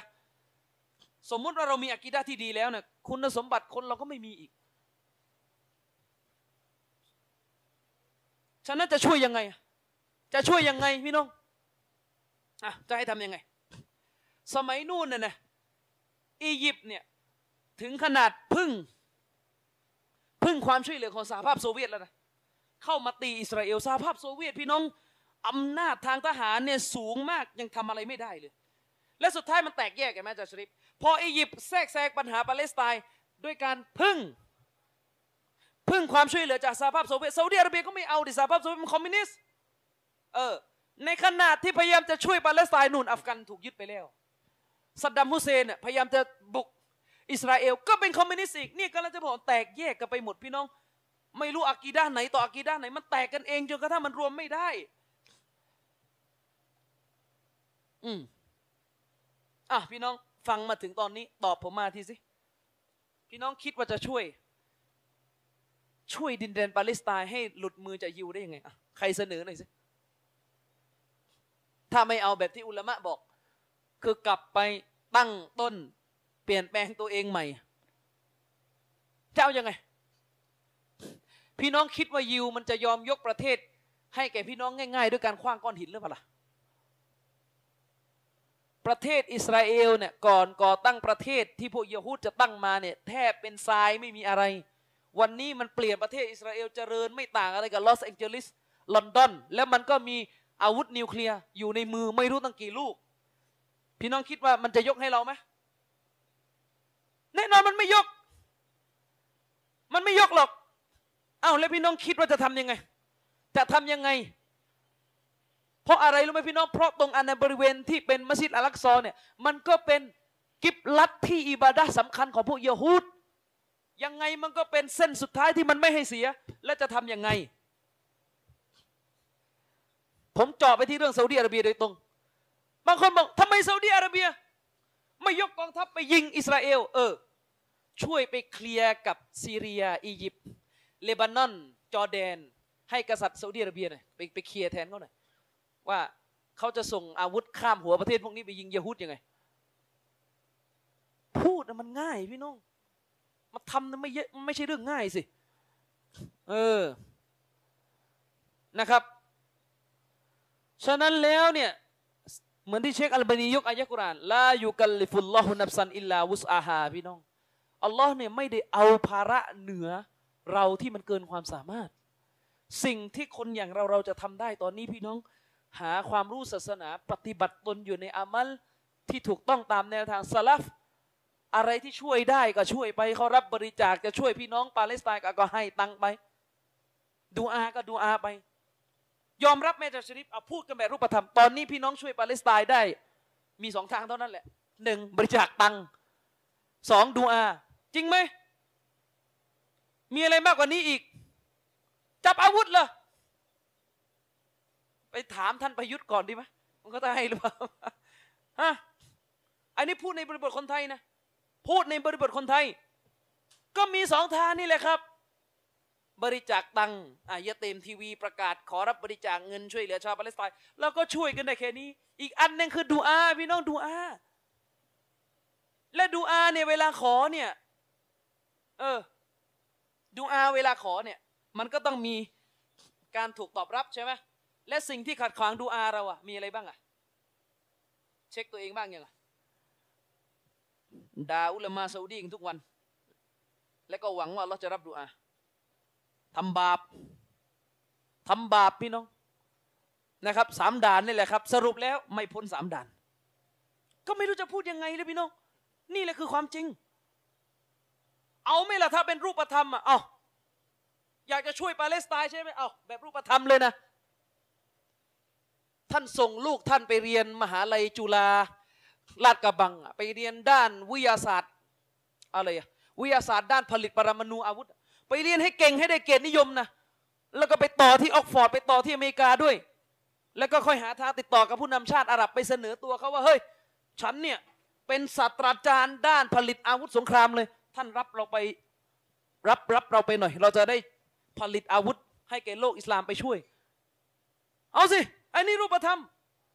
นี่เรียนหนังสือไม่อยากจะเรียนเลย มุสลิมอยู่อันดับโลสุดเวลาเรียนในมหาลัยอะเออ ในขณะที่พวกกาเฟ่เนี่ยทำวิทยานิพนธ์ทำวิจัยกันอยู่ในมหาลัย แขกทำอะไรอะกินชาอืมจริงป่ะ นี่ไง นี่ยังไม่นับทรัพยากรในสังคมมุสลิม คนที่มีความรู้ความสามารถหลงกับดุนยาอีกไอ้พวกนี้ก็กูกูก็ดันสามไปกูก็เลื่อยเปื่อยกูไป มุสลิมเรามีเยอะนะครับ ที่อยู่ในกระทรวงวิทยาศาสตร์อยู่ในฝ่ายเทคโนโลยีที่สำคัญสำคัญของเมืองไทยแล้วพึ่งอะไรได้ไหมพึ่งอะไรไม่ได้หลงอยู่กับดุนยาพี่น้อง เป็นชาวดุนยาธรรมสียัดก็ไม่พ้นสามด่านอีกเลยครับ นี่เป็นรูปธรรม จะให้หวังโตะครัวเชรออานิซิกุโบช่วย ช่วยผลิตอาวุธนะฮะเออ เห็นไหมที่ผมพูดนี่กำลังจะบอกว่าเราอะอยู่ตรงนี้เอาแต่ด่ามันปากไงมันไม่ต้องทำอะไรนะครับ ในขณะที่คนของยิว ลูกหลานยิวเนี่ย มันเรียนหนังสือเพื่อจะไปช่วย แบบเป็นรูปธรรม ไอเราอะบางคนเป็นนักเคลื่อนไหวเรื่องปาเลสไตน์ ผมจะบอกอะไรให้เนี่ยองค์กรที่จะเคลื่อนไหวช่วยปาเลสไตน์เนี่ย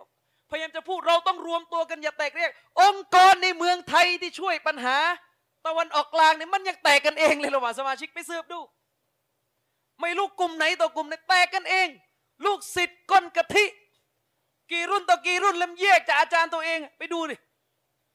จะไปรวมอะไรเป็นหนึ่งล่ะ มันกันเองยังแตกกันเลยโต๊ะครูในช่องเดียวกันมันยังแยกช่องกันเลย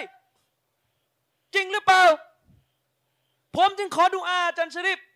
ขอดูอาพี่น้องต้องช่วยขอดูอา พวกเรานี่เป็นซาลาฟีอินชาอัลลอฮ์ในเมืองไทยเนี่ย ผมอาจารย์ชริฟเกาะกันอยู่กันมาเนี่ย ขอดูอาพี่น้องให้ช่วยกันพยุงกันไป อย่าให้แตก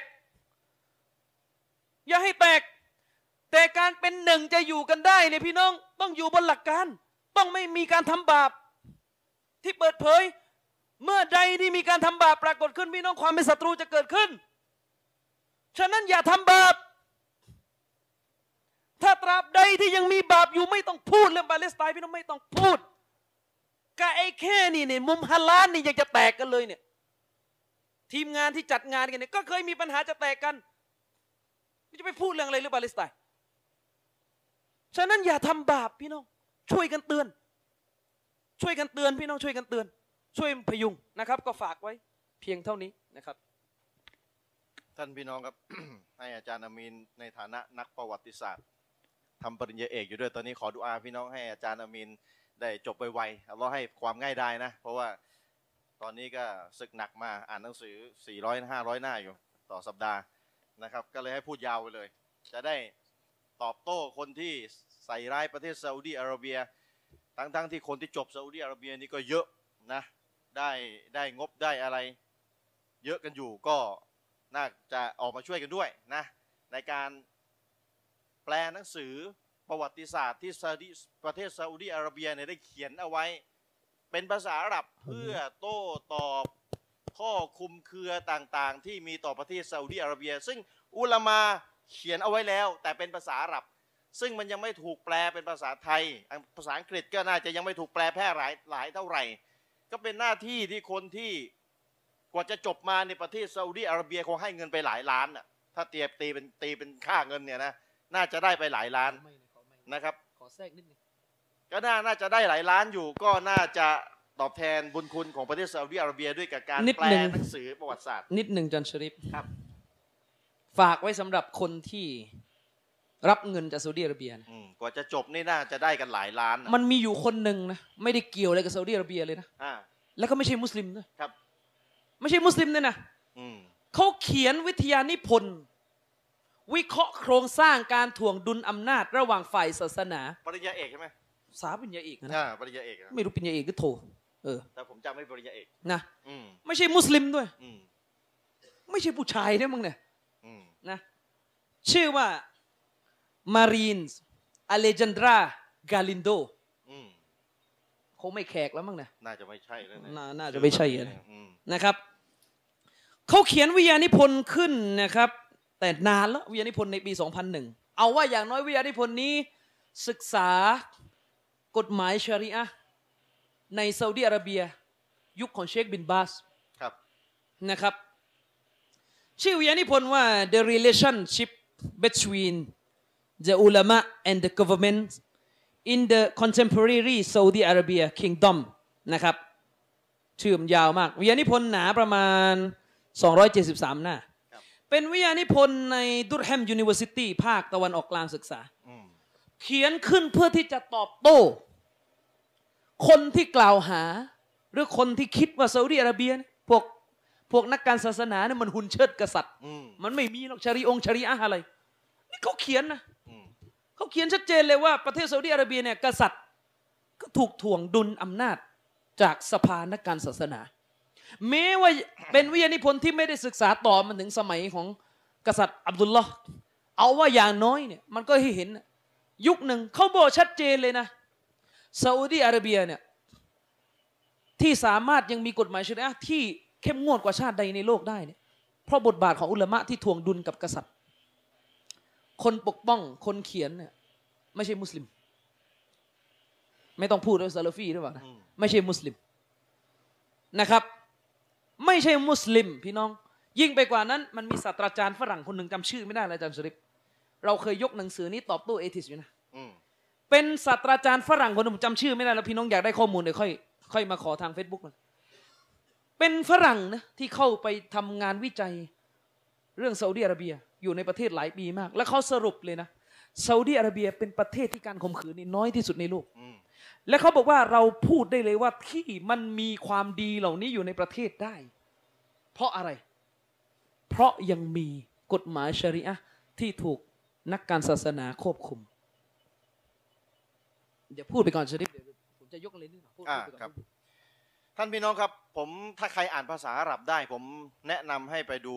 หนังสือมัจมุอัลฟาตาวาของเชคคุณอิสลามอิบนิตัยมียะห์นะครับเล่มที่ 18 เล่มที่ 13 หน้าที่ 182 มัจมุฟตาวา ของเชคคุณอิสลาม อิบนิตัยมียะเป็นปราดที่มีความอาลิมอย่างมหาศาล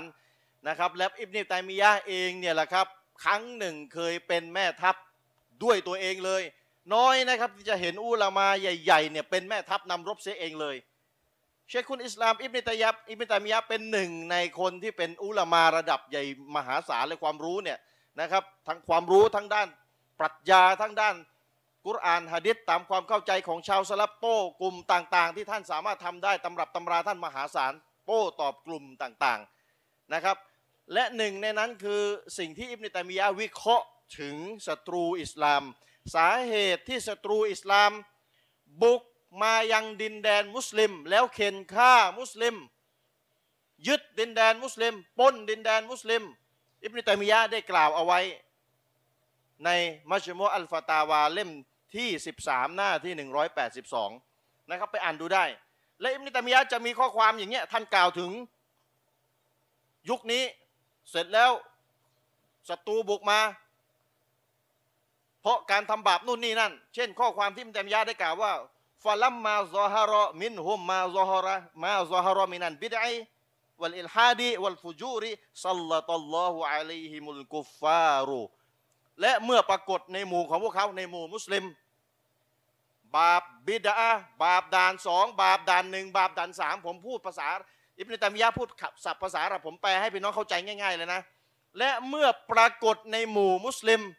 บาปด่านหนึ่งบาปด่านสองบาปด่านสามซัลลัตัลลอฮุอะลัยฮิมุลกุฟฟารุอัลลอฮ์ได้ทำให้กาเฟรยึดครอง ปกครองดินแดนมุสลิมนั้นๆ และอิบนุตัยมียะฮ์ก็กล่าวอีกกล่าวไปفلما ولا فلما ظهر في الشام والمصر ومصر والجزيرة الإلحاد والبدع والبدع سلط الله عليهم الكفار และเมื่อปรากฏในดินแดนชาม ดินแดนมิสร์ และก็คาบสมุทรอาหรับด่านหนึ่งด่านสองด่านสามไว้ง่ายๆ อัลลอฮ์ได้ให้พวกกาเฟรบุกยึดยึดดินแดนมุสลิม และกดขี่ข่มเหงมุสลิมวะลัมมาอากอมูแต่ เมื่อดินแดนมุสลิมใดก็แล้วแต่อักอมูมาอักอมมอักอมูฮูมินันอิสลาม ยืนหยัดในหลักการอิสลามไม่ง่ายๆ ไม่ทำบาปด่านหนึ่งด่านสองและกระด่านสามโดยเฉพาะบาปใหญ่ด่านสามเนี่ยนะวกอฮะรออัลมุลฮิดีนะวัลมุบตดีอีนะนัสรอนัสรอฮุมุลลอฮุอัลลกุฟารรวมทั้งปราบปราม พวกด่านหนึ่งพวกด่านสองด้วย ยืนหยัดในหลักการอิสลาม เมื่อใดก็แล้วแต่ มุสลิมยืนหยัดในหลักการอิสลามไม่ทำบาปด่านหนึ่งด่านสองด่านสามไม่พอปราบปรามพวกด่านหนึ่งและด่านสองด้วย จริงๆก็ด่านสามด้วยแหละอัลลอฮ์ได้ให้ชัยชนะ มุสลิมเหนือบรรดาพวกกุฟฟาร์มุชริกมุชริกีนพวกกาเฟรทั้งหลายประวัติศาสตร์มันเป็นแบบนี้ แต่อิมแตมยะห์กล่านะกล่าวถึงอุม บันีอุมัยยะกล่าวถึงใบตุนมักดิสนี่ที่เราบรรยายคืนนี้กล่าวถึงดินแดน ชามซีเรีย อะไรต่ออะไรที่ศัตรูอิสลาม คริสต์ครูเสดบุกไปโจมตีบุกไปยึดบุกไปเข็นฆ่าพี่น้องมุสลิมอิบนตามยะกล่าว ยาวเลยพี่น้องไปดูในมัจมุอัลฟาตาวาเล่มที่สามเล่มที่ 13 หน้าที่ 182 ไปดูได้นะครับ สรุปแล้วจากคำพูดอิบนีตัยมียะสาเหตุหลักหลักนะใช้คำว่าหลัก สาเหตุหลักสาเหตุหนึ่ง ในบรรดาสาเหตุหลักทั้งหลาย สาเหตุหลักสาเหตุหนึ่งในบรรดาสาเหตุหลักทั้งหลาย ที่บรรดากาเฟสมุชริกีนบุกมายังดินแดนมุสลิม แล้วเข็นฆ่าพี่น้องมุสลิม สาเหตุหลักคือทำบาปทั้งสามด่าน โดยเฉพาะบาปด่านหนึ่งกับด่านสองคำถามมีอยู่ว่า บาปด่านหนึ่งและบาปด่านสองเนี่ยถ้าคนไม่รู้เนี่ยอัลลอฮ์ไม่เอาโทษนะ แต่ถ้าคนรู้ตั้งใจทำเนี่ยอัลลอฮ์เอาบาปคำถามมีอยู่ว่าไอ้บาปด่านหนึ่งด่านสองอะระหว่างประชาชนกับผู้รู้อะถ้าจะบอกว่าคนที่ไม่รู้อะว่ามันเป็นบาปจริงๆอะพี่น้องจะให้ประชาชนหรือผู้รู้ เอาใหม่นะบาปด่านหนึ่งกับด่านสองอะคนที่ทำเขาคิดว่าเป็นความเป็นความดี เขาคิดว่าไม่ใช่บาปมันจะเป็นมันเป็นผลบุญ เช่นคนไปไหว้โตตะเกียเนี่ยเขาคิดว่ามันเป็นบุญไม่ใช่บาปประชาชนที่ไปไหว้นะ เพราะฉะนั้นถ้าอัลลอฮ์จะเอาโทษเนี่ยนะอัลลอฮ์จะเอาโทษคนที่รู้ คนไม่รู้เนี่ยต่อให้ไปไหว้กูโบทำบาปด่านหนึ่งสักร้อยเรื่องอะนะถ้าไม่รู้จริง ๆอัลลอฮ์ไม่เอาโทษ บริสุทธิ์ใจจริงอัลลอฮ์ไม่เอาโทษ แต่อัลลอฮ์จะเอาโทษคนที่รู้ เพราะฉะนั้นบาปด่านหนึ่งกับบาปด่านสองเนี่ยนะสาเหตุบอกได้เลย ที่ศัตรูอิสลามบุกยึดดินแดนมุสลิมอะเพราะอุลามาชั่วบอกได้เลย อุลามาชั่วที่รู้แล้วว่ามันเป็นบาปด่านหนึ่งและมันเป็นบาปด่านสอง และไม่ยอมเลิกจากบาปทั้งทั้งที่รู้อยู่แก่ใจ อิมตามิยะบอกเลย ไอ้พวกมุนาเฟกพวกมุรตัดทั้งหลายเนี่ยไอ้พวกนี้เนี่ยเป็นสาเหตุให้ศัตรูมาบุกยึดดินแดนมุสลิม กดขี่ข่มเหงเข็นฆ่าพี่น้องมุสลิม เพราะฉะนั้นพี่น้องก็บอกได้เลยไอ้ที่น่ากลัวยิ่งกว่าดัจญานคืออุลามาชั่วๆนี่แหละ ที่มันรู้อยู่แก่ใจนะ เอาที่รู้อยู่แก่ใจนะ ว่ามันเป็นบาป ไม่ว่าจะเป็นบาปด่านหนึ่งหรือบาปด่านสองแล้วมันยังไม่บอกประชาชนว่ามันบาปแต่มันบอกว่าเป็นความดี ไอ้พวกนี้แหละเป็นตัวเร่งบาลาของอัลลอฮ์เลย อาจารย์ชริปปกติอุลามาชั่วๆพวกเนี้ยที่ที่มีบิดาและชิริกอะครับคือดันสามมันก็ไม่บอกนะด่านเอ่อด่านสามก็ไม่บอกก็นะก็ลองดูแล้วกันแถวๆเนี่ยเนี้ยพี่น้องด่านหนึ่งกับด่านสองสาเหตุหลักที่ให้บาลามาให้มุชริก มาปกครองดินแดนมุสลิมเข็นฆ่าพี่น้องมุสลิมนะเอาบาปด่านหนึ่งด่านสองนะอุลามาชั่วเป็นเหตุ แต่ประชาชนอย่านิ่งนอนใจ ไอ้บาปด่านสามนี่แหละประชาชนทำรู้ว่ามันเป็นบาปด่านสามเนี่ยส่วนใหญ่คนทำจะรู้ว่าเป็นบาป ประชาชนก็เป็นตัวเร่งบาลาเป็นตัวทำให้อัลลอฮ์เนี่ยทำให้ศัตรูอิสลามบุกยึดดินแดนมุสลิม เนื่องจากเหตุบาปด่านสามอันนี้ประชาชนส่วนใหญ่ ประชาไม่ใช่ส่วนใหญ่ประชาชนทั่วไปต้องรับ สรุปแล้วทั้งอุลามาชั่วทั้งประชาชนชั่วร่วมกันเป็นเหตุทั้งคู่เลยให้ดินแดนมุสลิมถูกยึดโดยศัตรูอิสลาม โดยเฉพาะบาปด่านหนึ่งกับด่านสองมันร้ายแรงกว่าบาปด่านสามเนื่องด้วยเหตุนี้สรุปได้เลยสาเหตุหลักสาเหตุหนึ่งที่ศัตรูบุกยึดดินแดนมุสลิม สรุปจากคำพูดอิมตัมียะอุลามาชั่ว อุลามาที่มันรู้ว่าอะไรคือบาป อะไรคือบาปด่านหนึ่งบาปตกมุรตัด อะไรคือบาปด่านสอง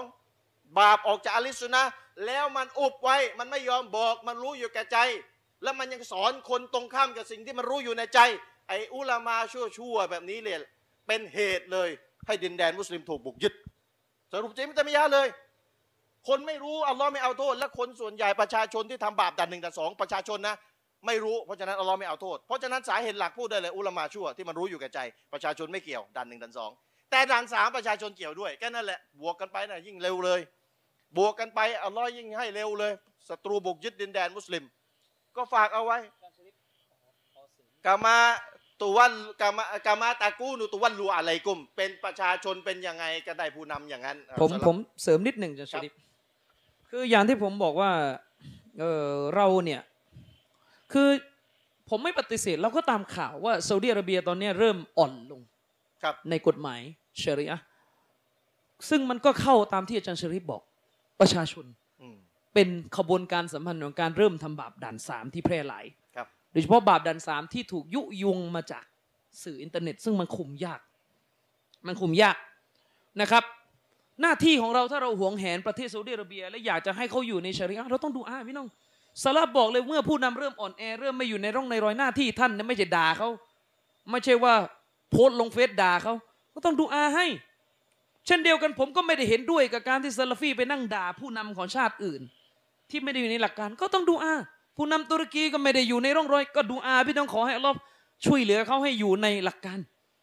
แต่กำลังจะบอกว่าอย่างไรก็แต่แต่เรายังหนีไม่พ้นความจริงที่ว่าซาอุดิอาระเบียเป็นประเทศที่ดีที่สุดประเทศหนึ่ง เท่าที่เราเคยเจอมานะครับ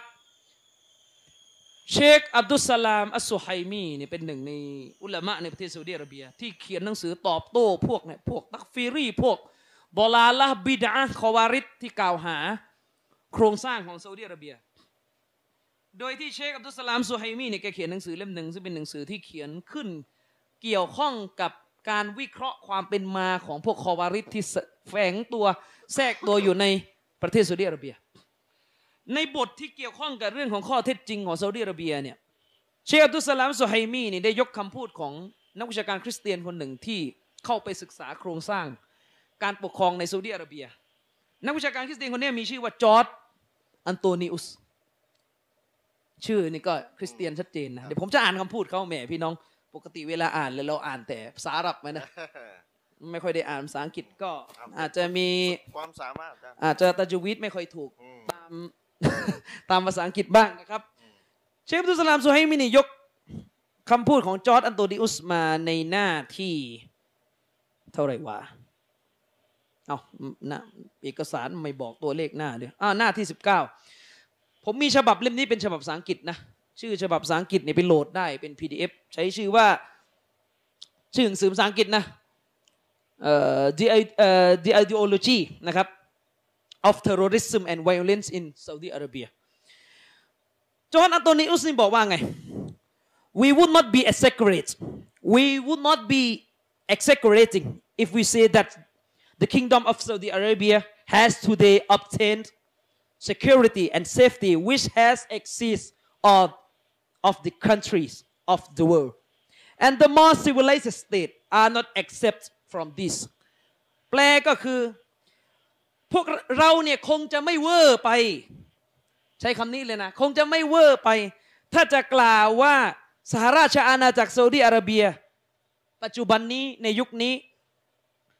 ได้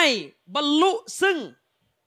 การมีเสถียรภาพความปลอดภัยของพลเรือนในประเทศ พวกชีวิตความปลอดภัยได้รับการคุ้มครองเนี่ยเหนือกว่าบรรดาชาติอื่นทั้งหมดในโลกซาอุดิอาระเบียนั้นบรรลุสู่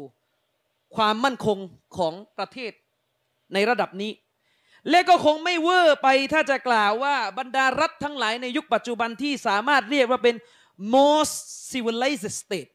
ถือว่าเป็นประเทศที่ civilized ที่สุดแล้วชาติหนึ่ง ในโลกปัจจุบันนี้ คงไม่เวอร์ไปถ้าจะกล่าวว่าซาอุดิอาระเบียนั้น ไม่หลุดออกจากคำนี้แหละ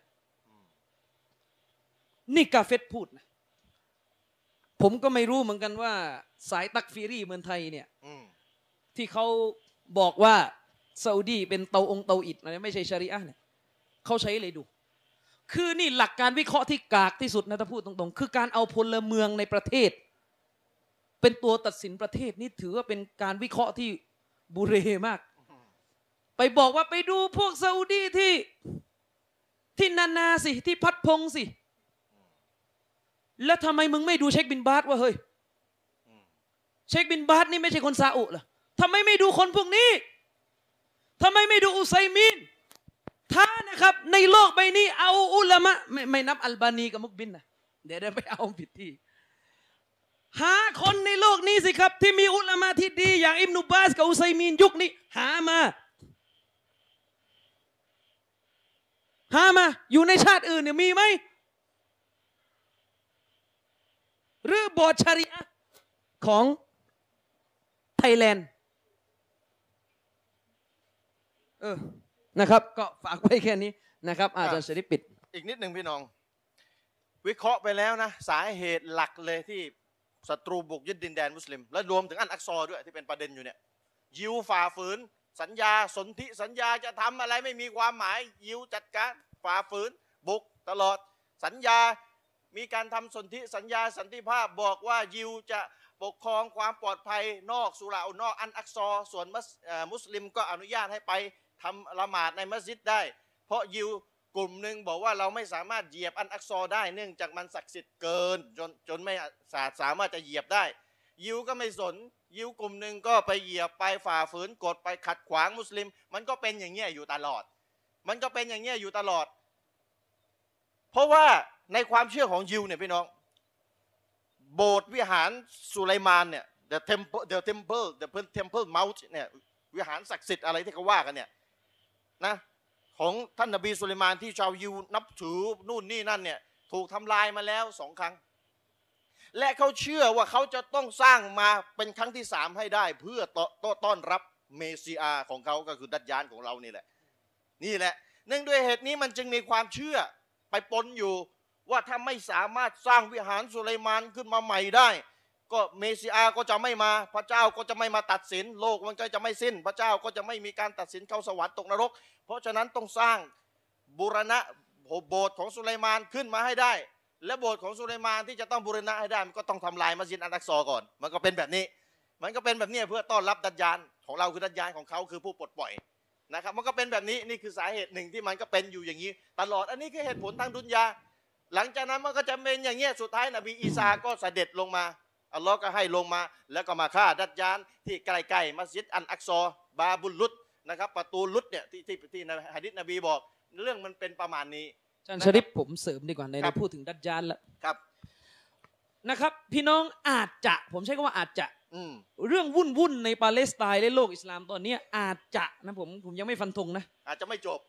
อาจจะเกี่ยวพันไปถึงการมาของดัจญานเลยก็ได้ ไม่จบจนท่านดัจญานมา เพราะพี่น้องต้องเข้าใจนะครับว่า การก่อตั้งประเทศอิสราเอลขึ้นในปี 1948ครับมันเกี่ยวข้องกับการรอคอยเมสซิอาของยิวอยู่แล้วอืมพี่น้องเข้าใจนะ นั่นหมายความว่าพวกยิวเนี่ยมีความหวังว่าการตั้งประเทศอิสราเอลหรือรัฐไซออนิสขึ้นเนี่ยมันจะเป็นประตูที่ทำให้เมสซิอาหรือดัจญานของพวกมันเนี่ยมาเร็วขึ้นอืมคำถาม นบีพูดยังไงอะ ดัจญานเนี่ยสมุนมันตัวจริง ๆ ที่สนับสนุนที่เด็ดขาดที่สุดอยู่ที่ไหน ใครตอบได้มั้งอืมนบีบอกว่าสมุนดัจญานจริง ๆ เนี่ยที่น่ากลัวที่สุดเนี่ย อยู่ที่อิสฟาฮานพี่น้องเจ็ดหมื่นคนนะเจ็ดหมื่นคนฮะดิษในซีมุสลิมเนี่ยอยู่ที่อิสฟาฮานไอคนที่โอ้จะสู้เพื่ออิสราเอลเนี่ยรู้หรือเปล่าอากีดะห์เนี่ยสมุนของดัจญานจริงๆเนี่ยที่จะออกมาป่วนโลกเนี่ย ที่น่ากลัวที่สุดอยู่ที่อิสฟาฮานเจ็ดหมื่นคน และคนที่เลี้ยงดูปูเสือให้สิทธิ์ทุกอย่างแกยิวในอิสฟาฮานทุกวันนี้คือใคร อิหร่านอิหร่านอืมรัฐบาลชีอะห์อัลรอฟิดะห์ซึ่งอิสฟาฮานเป็นเมืองนิวเคลียร์ของอิหร่าน ที่อิหร่านใช้เกมของนิวเคลียร์ในเมืองอิสฟาฮานนี่แหละต่อรองกับอเมริกา และผมถามจริงๆเถอะครับ ในโลกใบเนี้ยตอนนี้ประเทศไหนเป็นศัตรูกับอิหร่านมากที่สุด ตอบมาอย่างยุติธรรม ตอบซาอุดีอาระเบีย อียิปต์เหรอกาตาร์เหรอซาอุดิอาระเบียอาชัยเอโรอที่อียิปต์นี่ฟัตวาออกมาในชีอะห์เป็นมุสลิมแล้วอืมรัฐบาลอิหร่านเลี้ยงดูเลี้ยงดูปูเสือยาฮูดในอิสฟาฮานอย่างดี เชคอับดุลรอฮ์มานอัลบาลูชีบอกว่า ไม่มีสุเหราซุนนะห์เป็นชิ้นเป็นอันเลยในเตหะราน มีโบสถ์ยิวในอิสฟาฮานเยอะแยะแล้วถ้าพี่น้องไปดูยิวในอิสฟาฮานทุกวันนี้มันพูดอะไรอะเมชิอาเมชิอาโอ้ท่านเมชิอามาได้แล้วอิหร่านเลี้ยงดูยิ่งไปกว่านั้น อาจารย์ชะรีฟชีอะห์นี่มีความเชื่อเรื่องอิหม่ามมหดีอ่ามหดีอัลมุนตะซอรคนที่12อะตกลง มาดีของชีอะห์กับเมซิอาของก็ยิวมเนี่ยหดีของชีอะห์เนี่ยสิฟัตมันเนี่ยคุณสมบัติเนี่ยถ้าจะเป็นดัจญาลแล้วอ๋อก็เป็นตัวเดียวกับยิวที่รอคอย เพราะฮัดดิษชีอะห์บอกว่าอะไรอะอิหม่ามมหดีพูดภาษาฮิบรูอืมจะกลับมาฆ่าชาวอาหรับอืมเฮ้ยมันแปลกๆไม่ได้มาใช้กฎหมายของอัลลอฮ์ตาอาลานะมาใช้กฎหมายของสุไลมานอ่าเห็นไหมน่าเห็นไหมก็ชีอะห์เนี่ยยิวมันสร้างอืมอับดุลลาห์บินซาบะมันก็เกี่ยวพันกัน และปรากฏว่านักเคลื่อนไหวในปาเลสไตน์ที่จะกอบกู้อิสรภาพของอัลอักซอเนี่ยขอความช่วยเหลือจากอิหร่านอืมเพื่อมาสู้กับไซออนิสต์เออแล้วเรื่องมันจะจบยังไงเนี่ยจะจบไหมเนี่ย ก็ในเมื่ออิหร่านเนี่ยกำลังเลี้ยงดูปูเสือ ยิว ในอิสฟาฮานอยู่ครับ ปรากฏว่ากาตาร์เนี่ยล่าสุดก็ไปอยู่กับอิหร่านอีกอืมเห็นไหมเออเนี่ย แล้วก็มาด่าซาอุดีทั้งๆที่ซาอุดีอาระเบียเป็นปราการสำคัญของการ anti อิหร่านก็ท่านก็ไปดูอยู่ตรงนั้นแหละโอ้ขายน้ำมันให้อิสให้ให้อเมริกานี่สงสัยต้องทำฟิกฮ์ว่าด้วยขายน้ำมันแล้วมันจะรู้เรื่องนี่เขียนมาสักเล่มหนึ่งอาจารย์เออไม่เข้าใจสักทีฟิกฮ์ว่าเลิกขายน้ำมันขายอาวุธขายอะไรสมมติ หนักไปกว่านั้นซาอุดีพี่น้องทำอะฮะดิษในมุสนัดอิหม่ามอะหมัดนบีบอกว่าพวกโควาริดพวกสุดโตง พวกโควาริดเนี่ยสมาชิกรุ่นสุดท้ายก่อนวันกิยามะเนี่ยจะอยู่ในหมู่บันจะอยู่ในแก๊งเดียวกับดัจจาน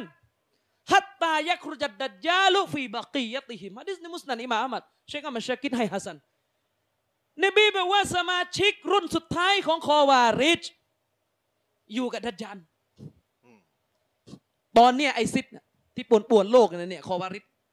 และเกี่ยวพันอะไรกันมั่วซั่วไปหมด พี่น้องเราวิเคราะห์ดีๆ เชคอับดุลสลามอัสสุไฮมีจึงบอกว่าอาลิสุนนะวันจามะอะห์อุมมะห์อิสลามเราเนี่ยนะครับ มีศัตรูอยู่สามเส้นหนึ่งกาเฟรสองเยอะเอ่อสองรอฟิดอห์ชีอะห์สามคอวาริดสู้กันไปสู้กันมาเหมือนจะขัดกันนะ สุดท้ายไปบรรจบอยู่ที่เส้นเดียวกันหมดเลยคือ เป็นลูกน้องดัจจาลอืมนี่น่าสนเห็นไหมและนบีบอกว่าตระกูลที่เป็นศัตรูกับดัจจานรุนแรงที่สุดบันีตามีมอืม ตระกูลของมูฮัมหมัดเบียนบิลวะฮับก็บันีตามีเหมือนกัน ผมไม่ได้จะเจาะจงนะว่าพวกนี้เข้าหะดิษนี้นะก็ไม่รู้ว่าล้ออาลัมเชคอุซัยมีนกับบันีตามีมเชคซอลและอาลีเชคกับบันีตามีมอิหม่ามมูฮัมหมัดเบียนบิลวะฮับเชคมูฮัมหมัดบินอิบราฮิมอาลีเชคตระกูลบันีตามีมหมดเลย ก็หวังว่าตระกูลนี้แหละครับ รุ่นนี้แหละครับ ที่จะยืนขึ้นต่อต้านดัจจานสุดความสามารถอินชาอัลลอฮ์ครับก็สรุปแล้วนี่เกี่ยวกับดัจยานทั้งนั้นเลยเนี่ยชีอะห์ก็นะสมุนดัจยาน คอวาริดก็สมุนดัจยานยิวก็รอดัจยานมา จึงต้องหาทางทำลายอักซอจะได้สร้างโบสถ์ครั้งที่สามวิหารโซโลมอนครั้งที่สามเพื่อต้อนรับดัจยาน แล้วก็เลยป่วนอยู่อย่างนี้ ก็ไม่รู้มุสลิมจะได้มาปกปกครองแบบเต็มรูปแบบชนะยิวเมื่อไหร่ แต่ที่ชัวร์ๆคือตอนนบีอีสามาเนี่ยชนะแน่ชนะแน่แต่ว่าต้องรอ แต่ว่าระหว่างรอเนี่ยมุสลิมจะมาชนะยิวได้ไหมก็ไม่รู้ไม่มีหะดิษบอกว่ายังไง แต่อินชาอัลลอฮ์นะตามรูปปรากฏตามรูปการ ที่อิบเนตัยมียะวิเคราะห์เอาไว้เนี่ยชนะได้แต่มุสลิมเนี่ยนะไม่ทำบาปด่านหนึ่งด่านสองด่านสามไอ้ด่านสามเนี่ยย้ำประชาชนทั่วไปไอ้ด่านหนึ่งด่านสองเนี่ยย้ำไอ้ผู้รู้ชั่วๆเพราะผู้รู้ชั่วๆเนี่ยมันรู้อยู่แก่ใจแล้วมันทำเนี่ยอัลลอฮ์เอาบาลาบาลอมันลง และประชาชนก็พลอยได้รับบาปไปด้วยนะครับ ก็ฝาก พี่น้องเอาไว้กามาตะกูนูยูวัลลูอะไรกุ้ม ประชาชนเป็นอย่างไร ท่านก็จะได้ผู้นำเป็นอย่างนั้น นี่คือคำพูดของชาวซาลาฟุตซอแลที่บอกเอาไว้นะครับ เพราะฉะนั้นก็ฝากพี่น้องเอาไว้ พี่น้องก็บอกว่าเราอยู่ประเทศไทยทำไรได้ อาจารย์มีนบอกดูอาบริจาคเงินสองอย่างนะและทำตัวให้ดีนะครับ แล้วก็ผู้รู้มีบทบาทสำคัญในการเรียกร้องคนให้กลับเนื้อกลับตัว แต่ถ้าผู้รู้ทำบาปเสียเอง โดยเฉพาะบาปดันหนึ่งดันสอง ก็นะนับซีนับซีตัวใครตัวมัน เอาตัวรอดก็แล้วกัน พี่น้องจะต้องไปอยู่ในกูโบนะครับ และอัลลอฮ์จะไม่ถามพี่น้องนะครับ ว่าตอนอยู่บนดุนยาเนี่ยพี่น้องได้ช่วยเหลืออะไรปาเลสไตพี่น์น้องอัพี่นน้ตัองกซอบ้างนิดจะไม่หนึ่งมีนิดหนึ่งคำถามเดี๋ยวในเชอริกูฟโบแบบนี้นะถ้าพี่น้องอยากช่วยเนี่ยเอาแบบสหบะห์ไหมเอาจริง ๆ เลยนะเอาจริง ๆ เลยนะถ้าอยากช่วยเนี่ยผมเสนอให้เลยนะครับ พี่น้องไปทำเรื่องย้ายสัญชาติคนปาเลสไตน์มา และรับเป็นสมาชิกครอบครัวพี่น้อง เอาไหมล่ะอืมคนปาเลสไตน์ที่อยู่ไม่ได้หรือคนโรฮิงญาที่อยู่ไม่ได้เนี่ย แล้วเขาลี้ภัยไหมเนี่ย พี่น้องไปวิ่งเต้นขอสัญชาติไทยให้เขานะและพี่น้องก็รับเขาเป็นคนไปอยู่ในบ้านพี่น้องอยู่ในครอบครัวพี่น้องเหมือนที่ซอฮาบะห์ชาวอันซอรทำกับชาวมุฮัจิรินจะเอาไหมอันนี้ขั้นแรกก่อนเดี๋ยวเรื่องเรื่องเรื่องปลดปล่อยมักกะห์ปลดเหมือนที่นบีเคยปลดปล่อยรู้ไว้ทีหลัง เอานี่ก่อนเอาไหมรับบ้านละคนเลยเอาเอาผมเสนอเลย ผมตอนนี้ยังทำไม่ได้ไม่มีความสามารถเมียยังไม่มีเลยเนี่ยนะอืมเอาไหมเอาบ้านละคน ผมจะกล่าวอัลฮัมดุลิลละขอบคุณเลยไม่ว่าท่านจะมาจากสายไหน เอาบ้านละคนเลยเนี่ยเอาคนปาเลสไตน์เนี่ยพี่น้องเอาเข้าบ้านเป็นครอบครัวเดียวกับพี่น้องเลยพี่น้อง เป็นพี่น้องมุสลิมร่วมศาสนาเอาเลยนะครับ เราจะกล่าวขอบคุณท่านอย่างมากด้วยความจริงใจ อันนี้เป็นทางแก้รูปธรรมที่สุดเชิญครับ ที่อาจารย์อามีนพูดเมื่อเมื่อตอนที่อาจารย์มินบรรยายนะว่าเอาและบาปสามด่านเนี่ยเป็นอุปสรรคที่จะให้การช่วยเหลือของอัลลอฮ์มาถึง อีกอย่างหนึ่งสมมติมุสลิมไม่มีบาป โดยรวมนะด่านหนึ่งด่านสองไม่มีแล้วก็โดยรวมบาปใหญ่ด่านสามไม่มีดำรงตนให้เป็นผู้ที่ยำเกรงต่ออัลลอฮ์โดยภาพรวมนะสมมติเป็นแบบนั้นนะอันนี้ก็ขจัดอุปสรรคหนึ่งที่จะทำให้การช่วยเหลือไม่มาถึง แต่อุปสรรคอื่นมีไหมเป็นไปได้ว่ามีเหมือนคนคนหนึ่งอะอยากจะรวยอะดูอาถ้าดูอา เป็นคนดีนะ ไม่ทำบาปเลยสามดาน ดูอาอัลลอฮ์ไม่ให้รวยสักทีดูอาอัลลอฮ์ไม่ให้รวยสักทีแต่อยู่กับบ้านไม่ทำมาหากินอ่าสาเหตุที่ไม่รวยกันหนึ่งเนี่ยนะ อาจจะไม่ทำมาหากินดูอาเนี่ยอัลลอฮ์นะเป็นเหตุหนึ่งให้อัลลอฮ์จะรับแล้วนะครับ แต่ว่าไปติดตรงที่ว่าไม่ทำมาหากินเหตุเหตุผลอีกเหตุผลหนึ่งขาดไป ทีนี้เอาแต่ทำมาหากินเอาทุ่มเต็มที่แต่ไม่ยอมศึกษาวิธีทำมาหากินให้ถูกต้อง ก็อีกเหตุผลหนึ่งก็ยังไม่มาสุดท้ายก็ยังไม่รวย เพราะเพราะเหตุผลหลักๆ ที่จะทำให้รวย มันหายมันไม่ครบก็เหมือนกันต่อให้มุสลิมเป็นคนดี โดยภาพรวมอุมมะอิสลามเป็นคนดีโดยภาพรวมนะครับ แต่มุสลิมไม่มีอาวุธ มุสลิมไม่ไม่ไม่ไปศึกษาวิธีทำอาวุธ จะได้มาสู้รบเนี่ยให้มันเท่ากับยิวเนี่ยนะขี้เกียจไว้ง่าย ๆ ไม่ส่งไปเรียนวิทยาศาสตร์เจอแบบที่ทำอาวุธได้สมมตินะเป็นแบบนั้นนะนะไม่มีนะจริงๆก็ไม่มีไม่สมมติไม่มีอะ ก็ก็ก็ไม่สำเร็จอะเพราะว่าปัจจัยที่จะทำให้ชนะศัตรูเนี่ยมันจะมีปัจจัยของมันอยู่ แต่ปัจจัยหลัก ๆ เลยที่ที่ทำที่ขัดขวางจะทำบาปปัจจัยหลัก ๆ ที่ทำที่ขัดขวางไม่ให้ชนะศัตรูคือทำบาปพี่น้องจำเอาไว้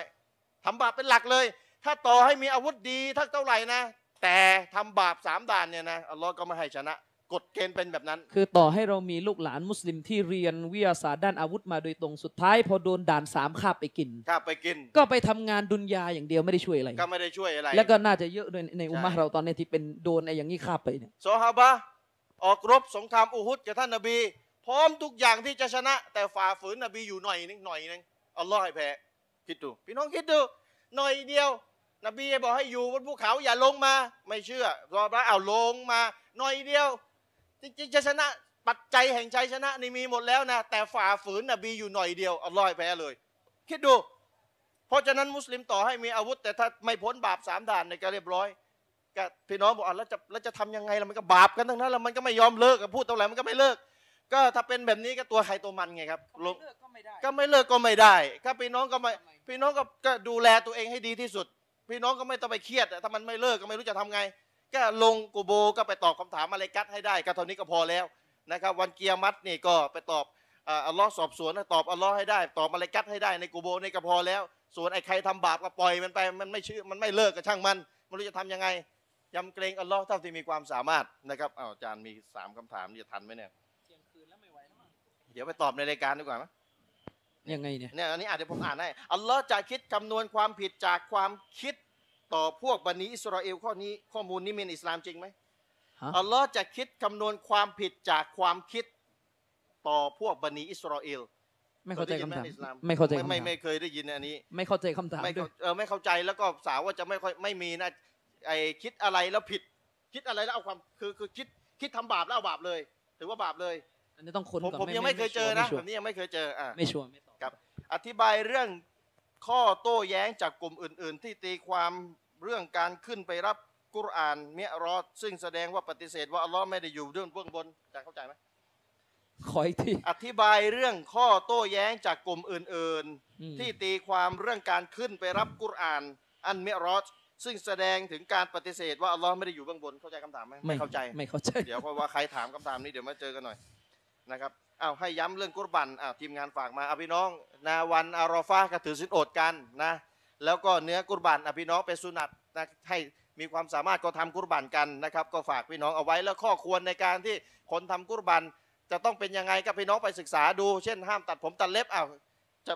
ผมชี้แจงไปแล้ว อุลามากลุ่มหนึ่งบอกว่ายิบห้ามตัดใครตัดบาป อุลามากลุ่มหนึ่งบอกเป็นสุนัตนะพี่น้องจะให้น้ำหนักแบบไหนผมให้น้ำหนักว่าเป็นสุนัตในการที่ไม่ตัดผมตัดเล็บตัดขนเนี่ยนะผมให้น้ำหนักว่าเป็นสุนัตไม่บังคับ ไม่วายิบส่วนใครจะถือว่าวายิบก็ว่าไป นะครับแล้วใครจะทำกุรบันก็เชิญชวนพี่น้องทำกุรบันตามสถานที่ที่พี่น้องมีความสามารถอยู่อ้าววันนี้ขอยุติเพียงแค่นี้นะครับฝนสาดหมดแล้วตอนนี้นะครับ ก็ได้เวลาพอดีอินชาอัลลอฮ์หวังว่าจะได้พบกับพี่น้องครั้งต่อไปในสถานที่แห่งนี้วันนี้ขอจากลาเพียงแค่นี้วะซัลลัลลอฮุอะลานบีนามุฮัมมัดว่าอะลาอาลีฮิวะซอฮบิฮิวะสลัมมีหนังสือขายลืมไปเลยทีมงานบอกมีหนังสือของสำนักพิมพ์สปิกูลมาขายไม่รู้มีอยู่ป่ะตอนนี้นะอะตรงไหนอ้าวตรงนี้อ้าวตรงนี้นะครับอะพี่น้องมาดูได้นะครับ วันนี้ก็ จากลาเป็นแค่นี้วะซัลลัลลอฮุอะลา นบีนามุฮัมมัดวะอะลาอาลีฮิวะซอฮบิฮิวะสลัมอัสสลามุอะลัยกุมวะเราะห์มะตุลลอฮ์วะบะเราะกาตุฮ์